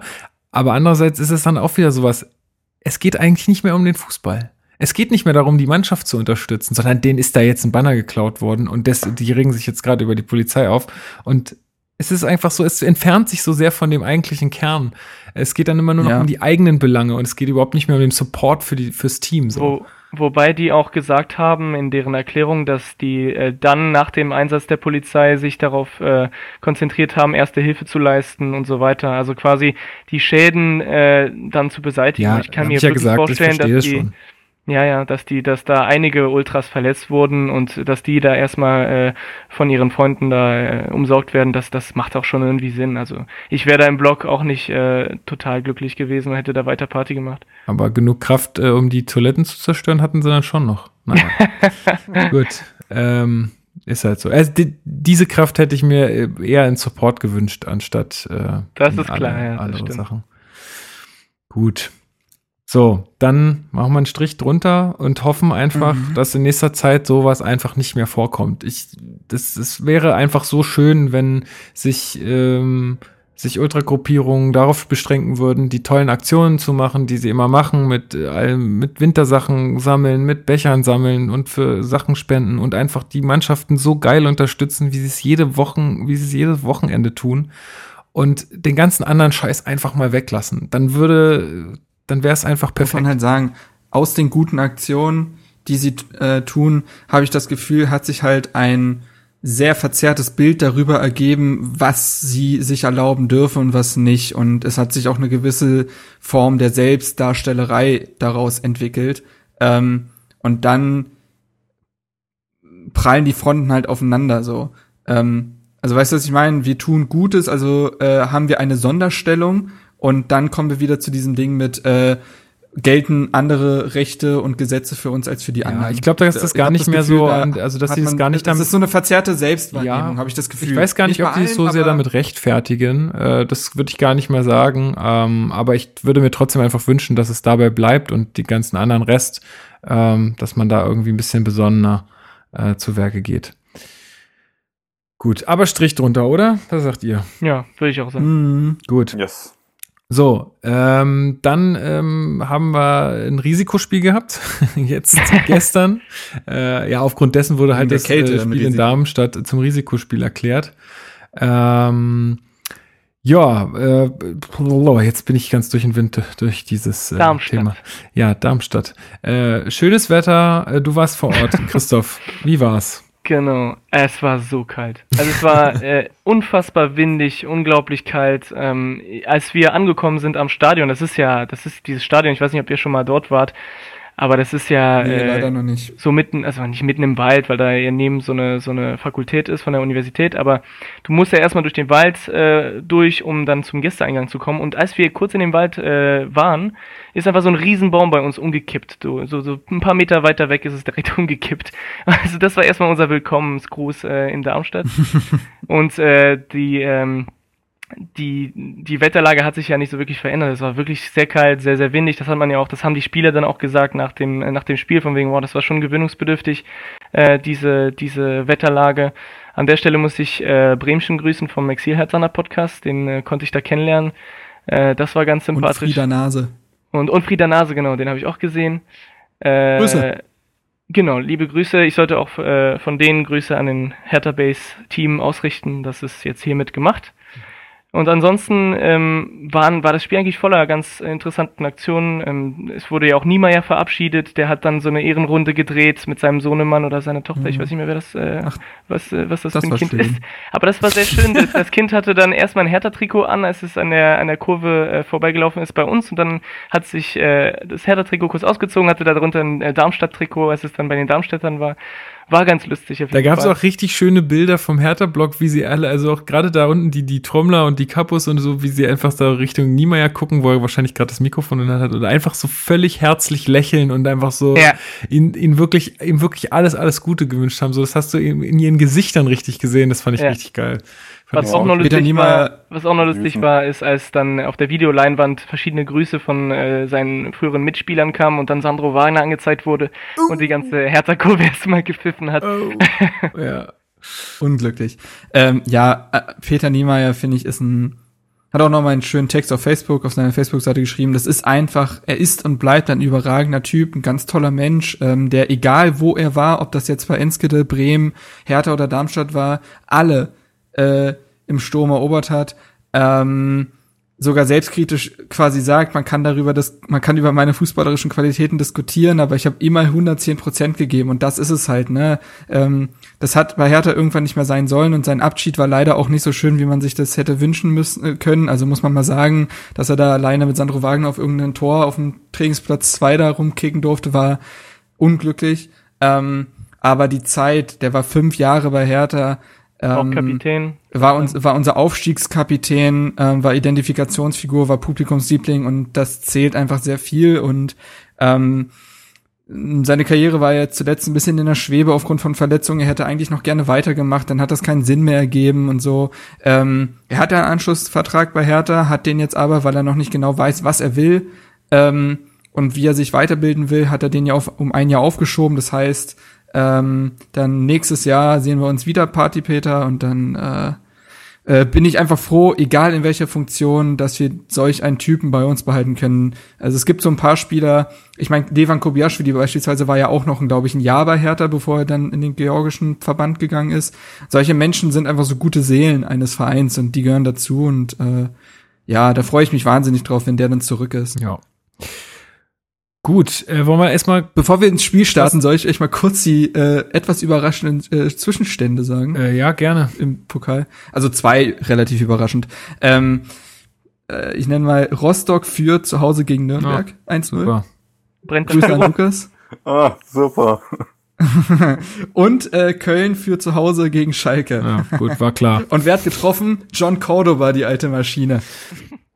Gut, ähm, dann bleiben wir mal beim Spiel gegen Darmstadt. Ähm, Aufstellung. Äh, war ja recht viel Rotation in der Mannschaft. Christoph, ja. du hast gemeint, du kannst es äh, übernehmen. Fünf neue, ne? Genau, also wir haben äh, schon eine Rotation im Tor gehabt. Also Jahrstein ist in Berlin geblieben, Thomas Kraft stand im Kasten.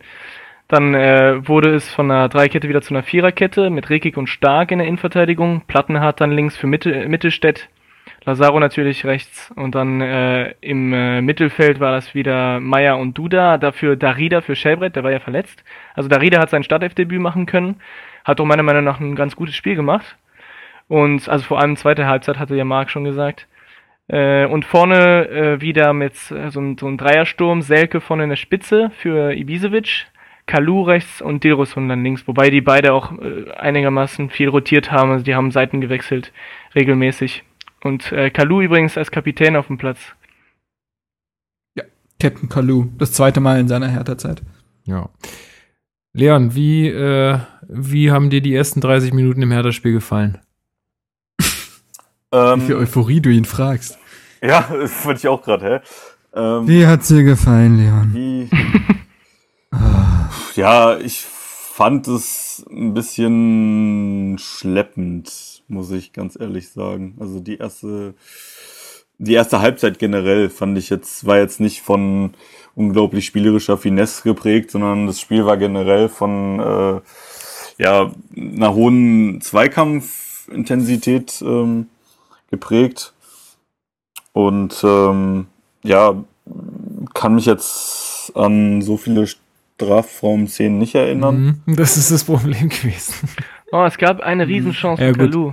Ja, ja, für. Kalu, ne? Ja, es gab aber zwei gute Chancen für Hertha. Einmal aber nicht in den ersten Kalu, 30 Minuten. Also äh, die eine Chance auf jeden ja, Fall. Ja, gut, von, ähm, von Selke. Von, von Selke, wo Kalu auf ihn legt, äh, in, den Schnitt, in die Schnittstelle ja. und er schießt. Die Chance von Kalu war aber in der ersten Halbzeit. Ja, ja, die war dann aber später. Ja, aber, die war, okay, kann ja, sein. 37. Ähm, Minute ist das. Ja, also ich hatte auch geschrieben auf Twitter, dass mir das, also die erste halbe Stunde überhaupt nicht gefallen hat. Das wirkte wahnsinnig fahrig und technisch unsauber. Das hat man nicht mal mehr Stückwerk nennen können. Ähm, das, was mich auch so gewundert hat, ist, also man hat Darmstadt re relativ leicht ins letzte Drittel kommen lassen. Dann liegt es halt an deren Unzulänglichkeiten. Sorry an den Hoch- und Weit-Podcast, falls einer von euch zuhört, aber ihr, ihr kennt eure Mannschaft ja besser als wir. Ihr kennt das. Ähm, also im letzten Drittel sind sie halt nicht zwingend genug. Ähm, aber anstatt dann wieder gepflegt und flach aus der eigenen Defensive rauszupassen, um den eigenen Angriff einzuleiten, hat man immer nur weggekloppt. Das habe ich überhaupt nicht verstanden. Es waren immer nur, ja, okay, wir schießen jetzt zurück ins Mittelfeld. wo dann aber halt auch Darmstadt die Duelle gewonnen hat. Und äh, so ist der Ball einfach wahnsinnig selten in deren letztes Drittel gekommen. Ähm, ich fand's halt so, was war so eine. Meier und Darida waren irgendwie ziemlich verloren. Ähm, und ja, also es, es wirkte so, als ob äh, vor dem Spiel irgendwas besprochen wurde, man weiß nicht was, aber die Mannschaft sich überhaupt nicht dran gehalten ja. hätte. Also da war gar kein Plan. War so eine typische Pokalpartie, fand ich. Darmstadt war mhm. deutlich motivierter, die waren richtig gebrannt, die hatten richtig Bock. Der, ja, ja, der äh, hier, wie heißt er, Schuster hat äh, von der Seitenlinie seine Typen da auch richtig angefeuert jedes Mal, auch wenn, wenn eine gute Abwehrarbeit geleistet wurde und so. Ähm, also da hast du richtig gemerkt, die haben richtig Feuer, die haben richtig Bock und bei Hertha war es mehr so, boah. Ich glaube, Hertha war ein bisschen überrascht davon, ehrlich gesagt, wie viel Bock Darmstadt tatsächlich hatte. Ja, weiß ich jetzt gar nicht, äh, ob man, ob man da so überrascht sein muss. Ähm, kann, also zumindest sah es so aus. Kann, kann sein, äh, aber wenn es so ist, dann würde es mich, also dann würde es mich sehr wundern, weil ich meine, die haben ja auch im Vorfeld gesagt, na ja, wir unterschätzen den Gegner nicht, bla bla bla. Ja, das kannst vorher viel reden, wenn dann trotzdem plötzlich ein Dilrosun auf dem Feld steht und sagt, ja, ist nur ein deutscher Zweitligist, ne? Okay, ja, wo sind sie? Platz 14, okay. Ja. Ähm, wenn es gegen Wolfsburg läuft, dann Ne? Ja, ja, also äh, so kann ich bisschen, so ein bisschen was und dann aber aber nach den ersten 30 Minuten hat sich das dann ein bisschen gebessert. Also es gab diese angesprochenen Chancen, ähm, wo er in der achten Minute halt aufs, äh, aufs Tor schießen kann, Selke, und dann noch mal in der 20. Minute, wo er super angespielt wird, aber wo der äh, Darmstädter dann halt äh, grandios äh, den Ball weggrätscht. Also das war echt eine richtig ja, gute stimmt. Grätsche. Ähm, aber die größte Chance ja. hatte dann in der 37. Minute halt Kalu, wo, er, ähm, wo Selke den Ball auch noch wunderbar durchlässt äh, zu ihm.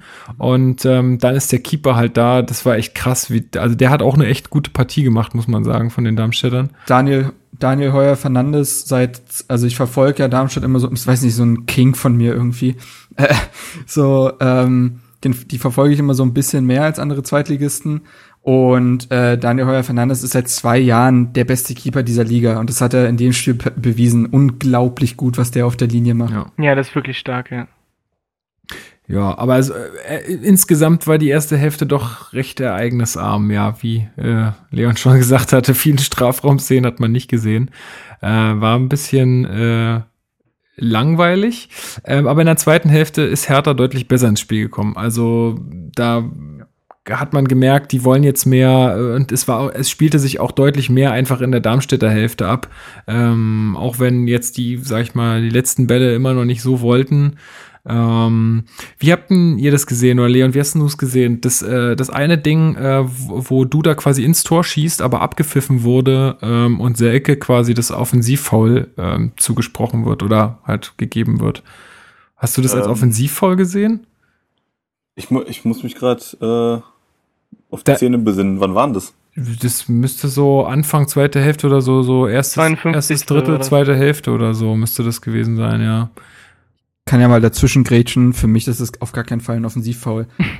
also, ähm, ich glaube, er hält ihn. Nee, also der, der, nee, der Abwehrspieler hält ihn zuerst fest. Absolut, es ist eine absolut normale Szene. Es geht ja darum, dass Lazaro da Richtung äh, Strafraum sprintet, den in den Rückraum legt und dann in der Zeit, wo er sprintet, rennen ja auch alle in den Strafraum und da bekriegen sich Selke und Franke halt ein bisschen, aber beide arbeiten mit den Armen. Es wird auch nicht wirklich doll geschubst oder so. Also das abzupfeifen finde ich mehr als fragwürdig. Also ähm, dann hättest du in dem Spiel sehr viel mehr abpfeifen dürfen. Also das ist habe ich nicht gesehen. Aber da muss man halt sagen, Selke hatten wir auch kurz auf Twitter vorhin äh, die Diskussion mit äh, Daniel zusammen. Ähm, Selke provoziert mit seiner Spielart aber auch, dass ihm vielleicht mal Dinge weggepfiffen werden, die unauffälligeren Stürmern mal durchgelassen werden würden, glaube ich. Da hat der Schiedsrichter einfach noch mal ein besonderes Auge drauf und pfeift das eher mal provisorische weg. Genau. würde ich auch, würde ich auch so mitgehen. Ähm, ja, aber dann, ähm, also dann wird, äh, die Konsequenz ist, ähm, er wird auch ausgewechselt danach. Ähm, Viele Fouls. Ja, fünf offensiv. Ja, also ich, ich fand ich fand ihn gar nicht so schlecht. Ich, ich also ich habe ihn jetzt gar nicht so schlecht gesehen, wie wie manche andere gesehen hat. Also ich fand, er hat schon viel Betrieb gemacht, er hat viel versucht. Er war dann halt irgendwie glücklos in einigen Aktionen und halt dann diese diese ja, dass er dann halt auch sich da diese Nicklichkeiten immer geleistet hat und dann auch irgendwie beim Schiedsrichter der Buhmann war. Gut, das hat ihm halt Gut. nicht geholfen. Ich ich glaube, ich glaube, ich fand ihn auch nicht schlecht. Ich bin da auch bei dir. Ich finde, so die letzten Bewegungen waren einfach nicht die richtigen. Also er hat, äh, er hat einige Situationen gehabt, wo es hätte wirklich gefährlich werden können und er hat dann einfach die falsche Entscheidung getroffen. Ja. Oder vielleicht nur einmal nochmal gegen den Ball getreten, anstatt einfach mal drauf zu hauen. Ähm, es war einfach, ja, es war einfach nicht so sein Spiel, hatte ich den Eindruck. Er hat gekämpft bis zum geht nicht mehr, er hat Wille gehabt, Einsatz, aber wie gesagt, ähm, es sollte einfach nicht klappen bei ihm. Ich finde es halt auch echt undankbar gegen so einen Gegner dann, weil ich fand schon, dass, dass, dass Darmstadt das gut gemacht hat, so auch gegen den Ball. Also ich fand, die haben schon gut die Räume auch geschlossen und so. Das, das, das, haben, das hat schon ganz gut ausgesehen. Das hat uns auch echt das Leben schwer gemacht. Ähm, und dann ist es halt auch so, wenn du als Stürmer dann davon auch keine Bälle kriegst, dann, naja, hm, ist halt auch mal schwierig, sich die selber äh, zuzuspielen ähm, was ja auch nicht so richtig gut geklappt hat. Und ich sag mal, die beiden Tore waren ja auch, ähm, naja, also. Und Selke ist ja jetzt auch kein Stürmer, der sich wahnsinnig oft ins Mittelfeld zurückfallen lässt. Ne? Der ist halt jemand, der da vorne die Bälle halt braucht, die er dann halt auch sehr, sehr gut verwerten kann. Aber davon gab es in diesem Spiel halt nicht zu viele. Und da muss ich dir zustimmen, das war undankbar, ihn in dem Spiel zu bringen äh, von Anfang an, aber er hat die Chance bekommen. Und äh, für ihn tut's mir halt echt leid, dass er da, weil er war wirklich, hat sich in alles reingehauen und so, aber es war halt einfach nicht sein Tag. Sollte halt einfach nicht sein. Dada hat schon auf der PK Kritik geäußert an ja, ihn, muss man ja, sagen. Durch seine, seine weil er ihn halt auch halt, eben, aber was hat er, ja, achso, weil er ihn halt als, als übermotiviert halt angesehen hat und das kann Dada ja überhaupt nicht ab. Ja. Ähm, aber ja, nee, aber um dann vielleicht zur Einwechslung zu kommen, ähm, hat sich ganz gut, äh, hat sich gut gelohnt, würde ich sagen. Jetzt, aber ähm, viel, viel mehr Bälle kamen trotzdem nicht. Ich meine, die Bälle, die dann zu den Toren führen, die waren ja auch eher, also. Nee, ist na, richtig, aber ähm, 37 Sekunden, nachdem Ibišević dann eingewechselt ist, trifft er, nachdem äh, Duda abgezogen hatte, Ball abgewehrt und dann ist Ibišević da, wo er halt da ist. Ne? Das ist einfach irgendwie hat er dieses Gespür. Ähm, letzte Saison übrigens sieben Pflichtspieltreffer, jetzt steht er schon bei sechs ähm, davor, zeigt, dass er sich da auch nochmal steigert. Ja, davor übrigens äh, war eine sehr starke Aktion von Meyer. Also der, der bereitet ja das Tor vor. Stimmt, stimmt. Und das war ja. wirklich überragend. Also das hat, äh, das hat mich echt, äh, hat mir echt gut gefallen. Und da, das war so eine der seltenen Situationen diese Saison, wo Meyer wirklich nach vorne das gezeigt hat, was er wirklich drauf hat. Und davor hatten wir doch auch noch eine Torschance von Duda, oder? Wo er so drei Mann irgendwie stehen lässt und dann äh, auch Heuer Fernandes Stimmt, hält. ja, der lenkt den dann noch am Tor vorbei, richtig, ja. Das war auch eine sehr gute Szene von Duda. Also er hat mal wieder bewiesen, wie torgefährlich er sein kann in dem Spiel.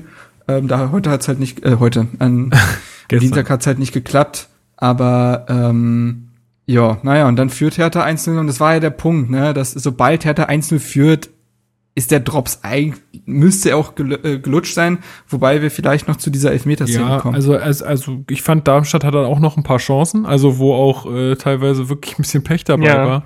Ähm, ja, aber ja, ja. Du, du, sprichst ja gerade an, diese Elver-Szene. Und ich muss sagen, also stark zieht, zieht diesen Du, wie hieß der Durus? Du, Dursun. Dursun. Dursun. Ähm, zieht, zieht ihn halt am Trikot und er fällt darauf hin. Ich muss ehrlich sagen, ich bin da beim Schiedsrichter, weil das Ziehen für mich nicht ursächlich fürs Fallen ist. Also der Durus Gustafsson merkt, er wird da gezogen und lässt sich halt fallen, aber er hat ihn ja nicht nach unten gezogen.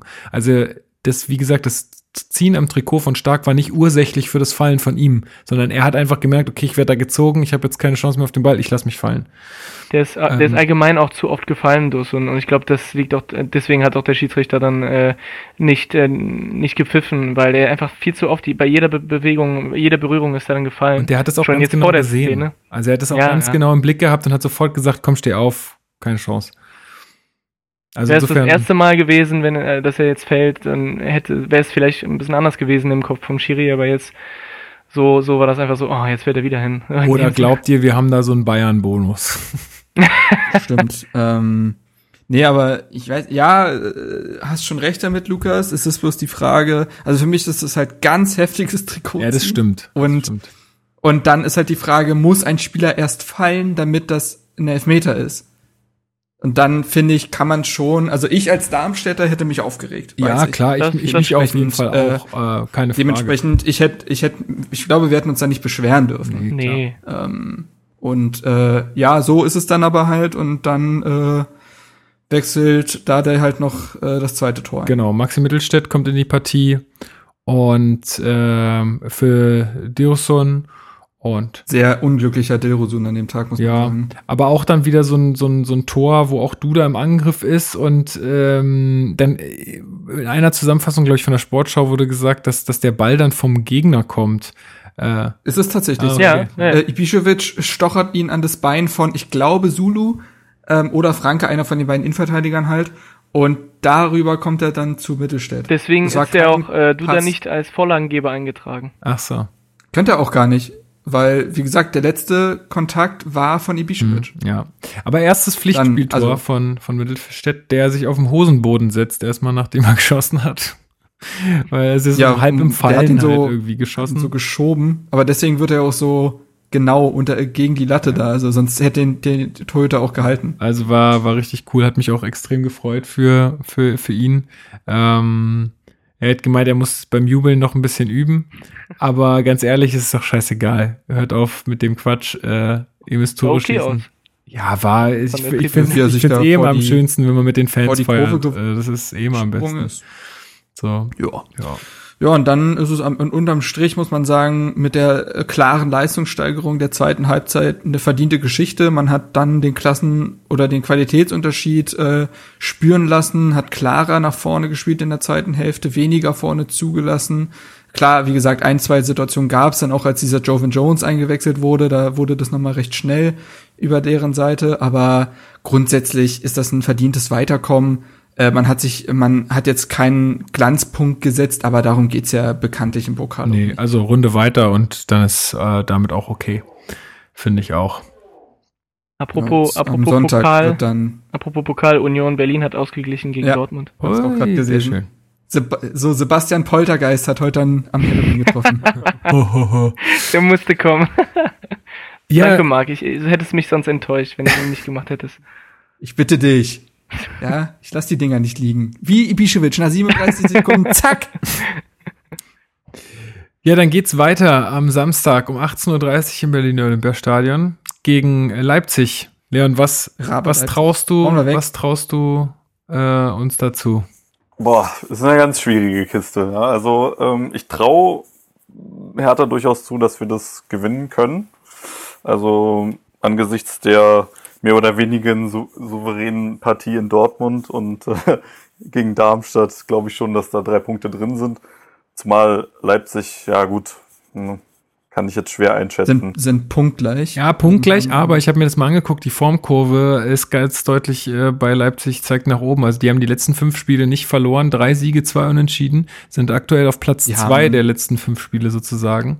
Sie haben nur das erste Bundesligaspiel verloren, sind seitdem ungeschlagen. Ja. Okay. Ähm, ja, deswegen. Also ich, das, ich, das ist. Aber ich sag mal so, sie haben jetzt abzugeben. Ja, aber ich sag mal so, zweimal nur null hintereinander, jetzt gegen Augsburg und zu Hause gegen Schalke, ist jetzt auch nicht so, dass sie ihre Gegner da gerade wegdominieren. Ne? Also klar, wenn Leipzig einen guten Tag erwischt, dann wissen wir, was für eine Offensivkraft sie entwickeln. Haben ja auch bekanntlich mal sechs Tore gegen uns geschossen. Und äh, ja, ich guck gerade, ob sie vielleicht dann direkt ja, äh, nach dem Spiel wartet nämlich auch gleich mal Celtic Glasgow. Sie müssen nach Glasgow. Das heißt, sie haben jetzt noch eine englische Woche. Ich glaube, das sind drei englische Wochen hintereinander. Ähm, sie haben nicht den allerbreitesten Kader, zumindest nicht was, äh, was der, die Spitze des Kaders halt angeht. Ähm, ich glaube, das ist schon ein Faktor. Wir haben ja auch schon gesagt, dass Dortmund dann zumindest auch ab der, so ab der 70. haben sie abgebaut.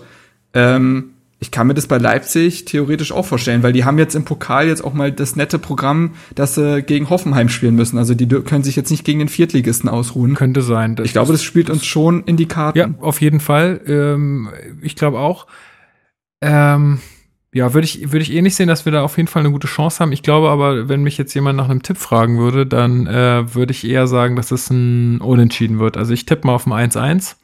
Was sind eure Tipps? Ich kann keine Unentschieden mehr sehen. Ja, das tut mir leid, aber es ist halt für mich der, der, der realistischste Tipp. Hertha gewinnt 3-1. Wie so. viel? 3-1. Okay. Ich sag, äh, Hertha gewinnt 2-0. Wow, ihr seid so optimistisch. Äh, ich ich habe echt nicht so das geilste Gefühl, aber ich werde trotzdem für Hertha tippen. Ich würde 1-0 Hertha tippen. Okay. Ja, also da, da bin ich gespannt. Leon, wir gehen zusammen ins Stadion am Samstag. Äh, das wird gut. Ich freue mich schon auf den kalten Wind und ja. es gibt kein schlechtes Wetter, nur schlechte Kleidung. Tatsache. Und aktuell muss man ja auch sagen, für, für Anfang November ist das Wetter ja dann auch äh, noch echt erträglich. Also das geht schon klar. Ja, und leider nicht ist so kalt um wie in Zeit schon, ist ja ein 18:30 Spiel, also ist es um die Zeit mhm. leider schon dunkel. Ja, das stimmt. Dann ist es immer besonders kalt. Ja. Genau, ja. Ansonsten ähm, haben wir, glaube ich, äh, alles ganz gut besprochen, oder? Ja, finde ich. ich auch sagen. Haben wir ganz gut abgehandelt. Ähm, ja, das, äh, den nächsten Podcast gibt es dann wahrscheinlich nach Leipzig und wer, wer erwartet uns dann? Ähm, Düsseldorf. Spielen ich werde da im Stadion sein. Ah, genau. ja. Dann spielen oh, wir in Düsseldorf. Uiuiui. Kommt vorbei. Und dann spielen wir, glaube ich. Ja. ja, und danach spielen wir zu Hause gegen Hoffenheim. Aber wir haben ja nach Düsseldorf ja erstmal Länderspielpause. Ach so, okay. Na, siehst du, dann äh, ähm, äh, kommt da auf jeden Fall ähm, dann der neue Podcast. Aber ich glaube, das ist dann, ja, das ist auch noch die letzte Länderspielpause des Jahres. Hey! Oh, endlich. Gab ja nur drei. Diese Länderspielpausen. So eine Scheiße, Furchtbar. ey, wirklich. Schön. Das ist, ich finde das wirklich also wahnsinnig anstrengend. Also als geliebten Länderspielpausen. Ja. Furchtbar. Ja, früher war es zumindest noch so, dass man ja vielleicht sogar, also ich habe sogar noch relativ lange Deutschlandspiele so geguckt dann hatte man wenigstens irgendwie ein Spiel. Aber jetzt, wo mich das auch nicht mehr juckt, ist es wirklich so, jetzt, es fühlt sich so dermaßen lang an. Waldmeister. Waldmeister. Nee, Waldmeister, Waldmeister sind wir auch nee. nicht. Waldmeister. habe ich, hab ich Waldmeister gesagt? Keine Ahnung. Klang so. Ist okay, mein französischer Kumpel. Äh, Video, ich, ich brauche einen Videoassistent. ja. Du könntest den, du könntest den Favre so gut äh, äh, nachmachen wahrscheinlich. Der ist Schweizer, das zählt nicht. Ja, gut, aber er spricht auch Französisch. Aber das fand ich auch richtig geil, dass der Favre, ey, der, der, der, das strengt ja so an, als, als Reporter mit dem Interviews zu führen und auch auf Pressekonferenzen. Oh, der, der kriegt ja seinen Mund nicht auf und der erzählt ja überhaupt nichts. Das ist ja furchtbar. Also ich will da nicht Presse sein äh, bei dem. Das ist echt ganz schlimm. Gut, ähm, dann würde ich sagen, machen wir jetzt hier äh, Schluss an der Stelle. Ähm, denke, wir haben alles ganz gut äh, aufgearbeitet. Und ähm, ja, wir, wir hoffen natürlich wie immer, das hat euch äh, gefallen. Wir bedanken uns sehr für jedes äh, euer Ohren. Ähm, und ähm, freuen uns, wenn ihr uns Feedback dazu hinterlasst, wenn ihr vielleicht auch eure Dinge, eure Sicht der Dinge nochmal zu den Vorfällen in Dortmund schildern wollt oder wenn ihr irgendwie sagt, hey, ähm, ich habe die Leistung von Meier gar nicht so schlecht gesehen äh, wie du, Lukas, ähm, dann äh, haut das alles in die Kommentare, schreibt uns meinetwegen auch gerne eine Mail an mail.herterbase.de. Ähm, alles Mögliche. Wir versuchen nächste, nächste Ausgabe dann auch mal wieder ein paar Fragen von euch einzusammeln und äh, zu versuchen, die zu beantworten. Ähm, ja, ansonsten, wie immer, die Aufforderung, sagt es allen weiter, dass es diesen Podcast gibt. Und ähm, hört euch auch alle anderen äh, Hertha-Podcasts an. Ähm, wir sind da wirklich, glaube ich, in, einem, in einer sehr komfortablen Situation aktuell als Hertha-Fans, die Podcasts mögen, weil ich finde, dass sich da auch irgendwie alle Podcasts sehr gut ergänzen und keiner irgendwie keiner gleich ist. Also man, man, man, man hört dann nicht zweimal das Gleiche, sondern man hört immer andere Leute und immer andere Meinungen und Ansichten. Das finde ich immer ganz schön. Das stimmt. Ja. Gut, dann danke ich euch dreien. Ähm, Marc, vielen Dank wie immer, äh, dass du das äh, irgendwie möglich machst aus Greifswald. Äh, sehr, sehr cool. Ähm, äh, schick dir dann die Audiospur. Genau. Hört sich besser an als auf euren Ohren. Ich habe gerade WhatsApp gelesen. Sorry. Kein Problem. Also für die Hörer, wir hören hier Marc sehr, sehr abgehackt. Er nimmt jetzt gerade seine Spur nochmal auf und ich schneide das am Ende zusammen, sodass ihr davon nichts mitkriegt. Ähm, dann auch danke dir, Leon. Ich freue mich auf Samstag. Ähm, ich habe ja schon überlegt, ob wir irgendwie so eine, so eine Live-Folge, also so eine, so eine quasi direkt nach dem Spielaufnahme noch machen, aber mal gucken. Ich komme ja nicht rein mit dem Aufnahmegerät. Ach so, ja. Gut. Können wir uns ja irgendwas überlegen. Ja, schauen wir mal. Nee, freue ich mich drauf und dir auch vielen Dank. Und ähm, Christoph, auch dir äh, alles Gute nach Köln und ähm, ja, viel Spaß dann in Düsseldorf auf jeden Fall. Danke, danke. Immer super dabei zu sein. Gut, dann gabt euch wohl, äh, habt noch einen schönen Abend, Tag, was auch immer bei euch gerade ansteht. Und äh, wir hören uns dann in circa zwei Wochen wieder. Mach's gut. Hau he. Haut da rein. Ciao. An dem schönen Strand der Spree, dort spielt Hertha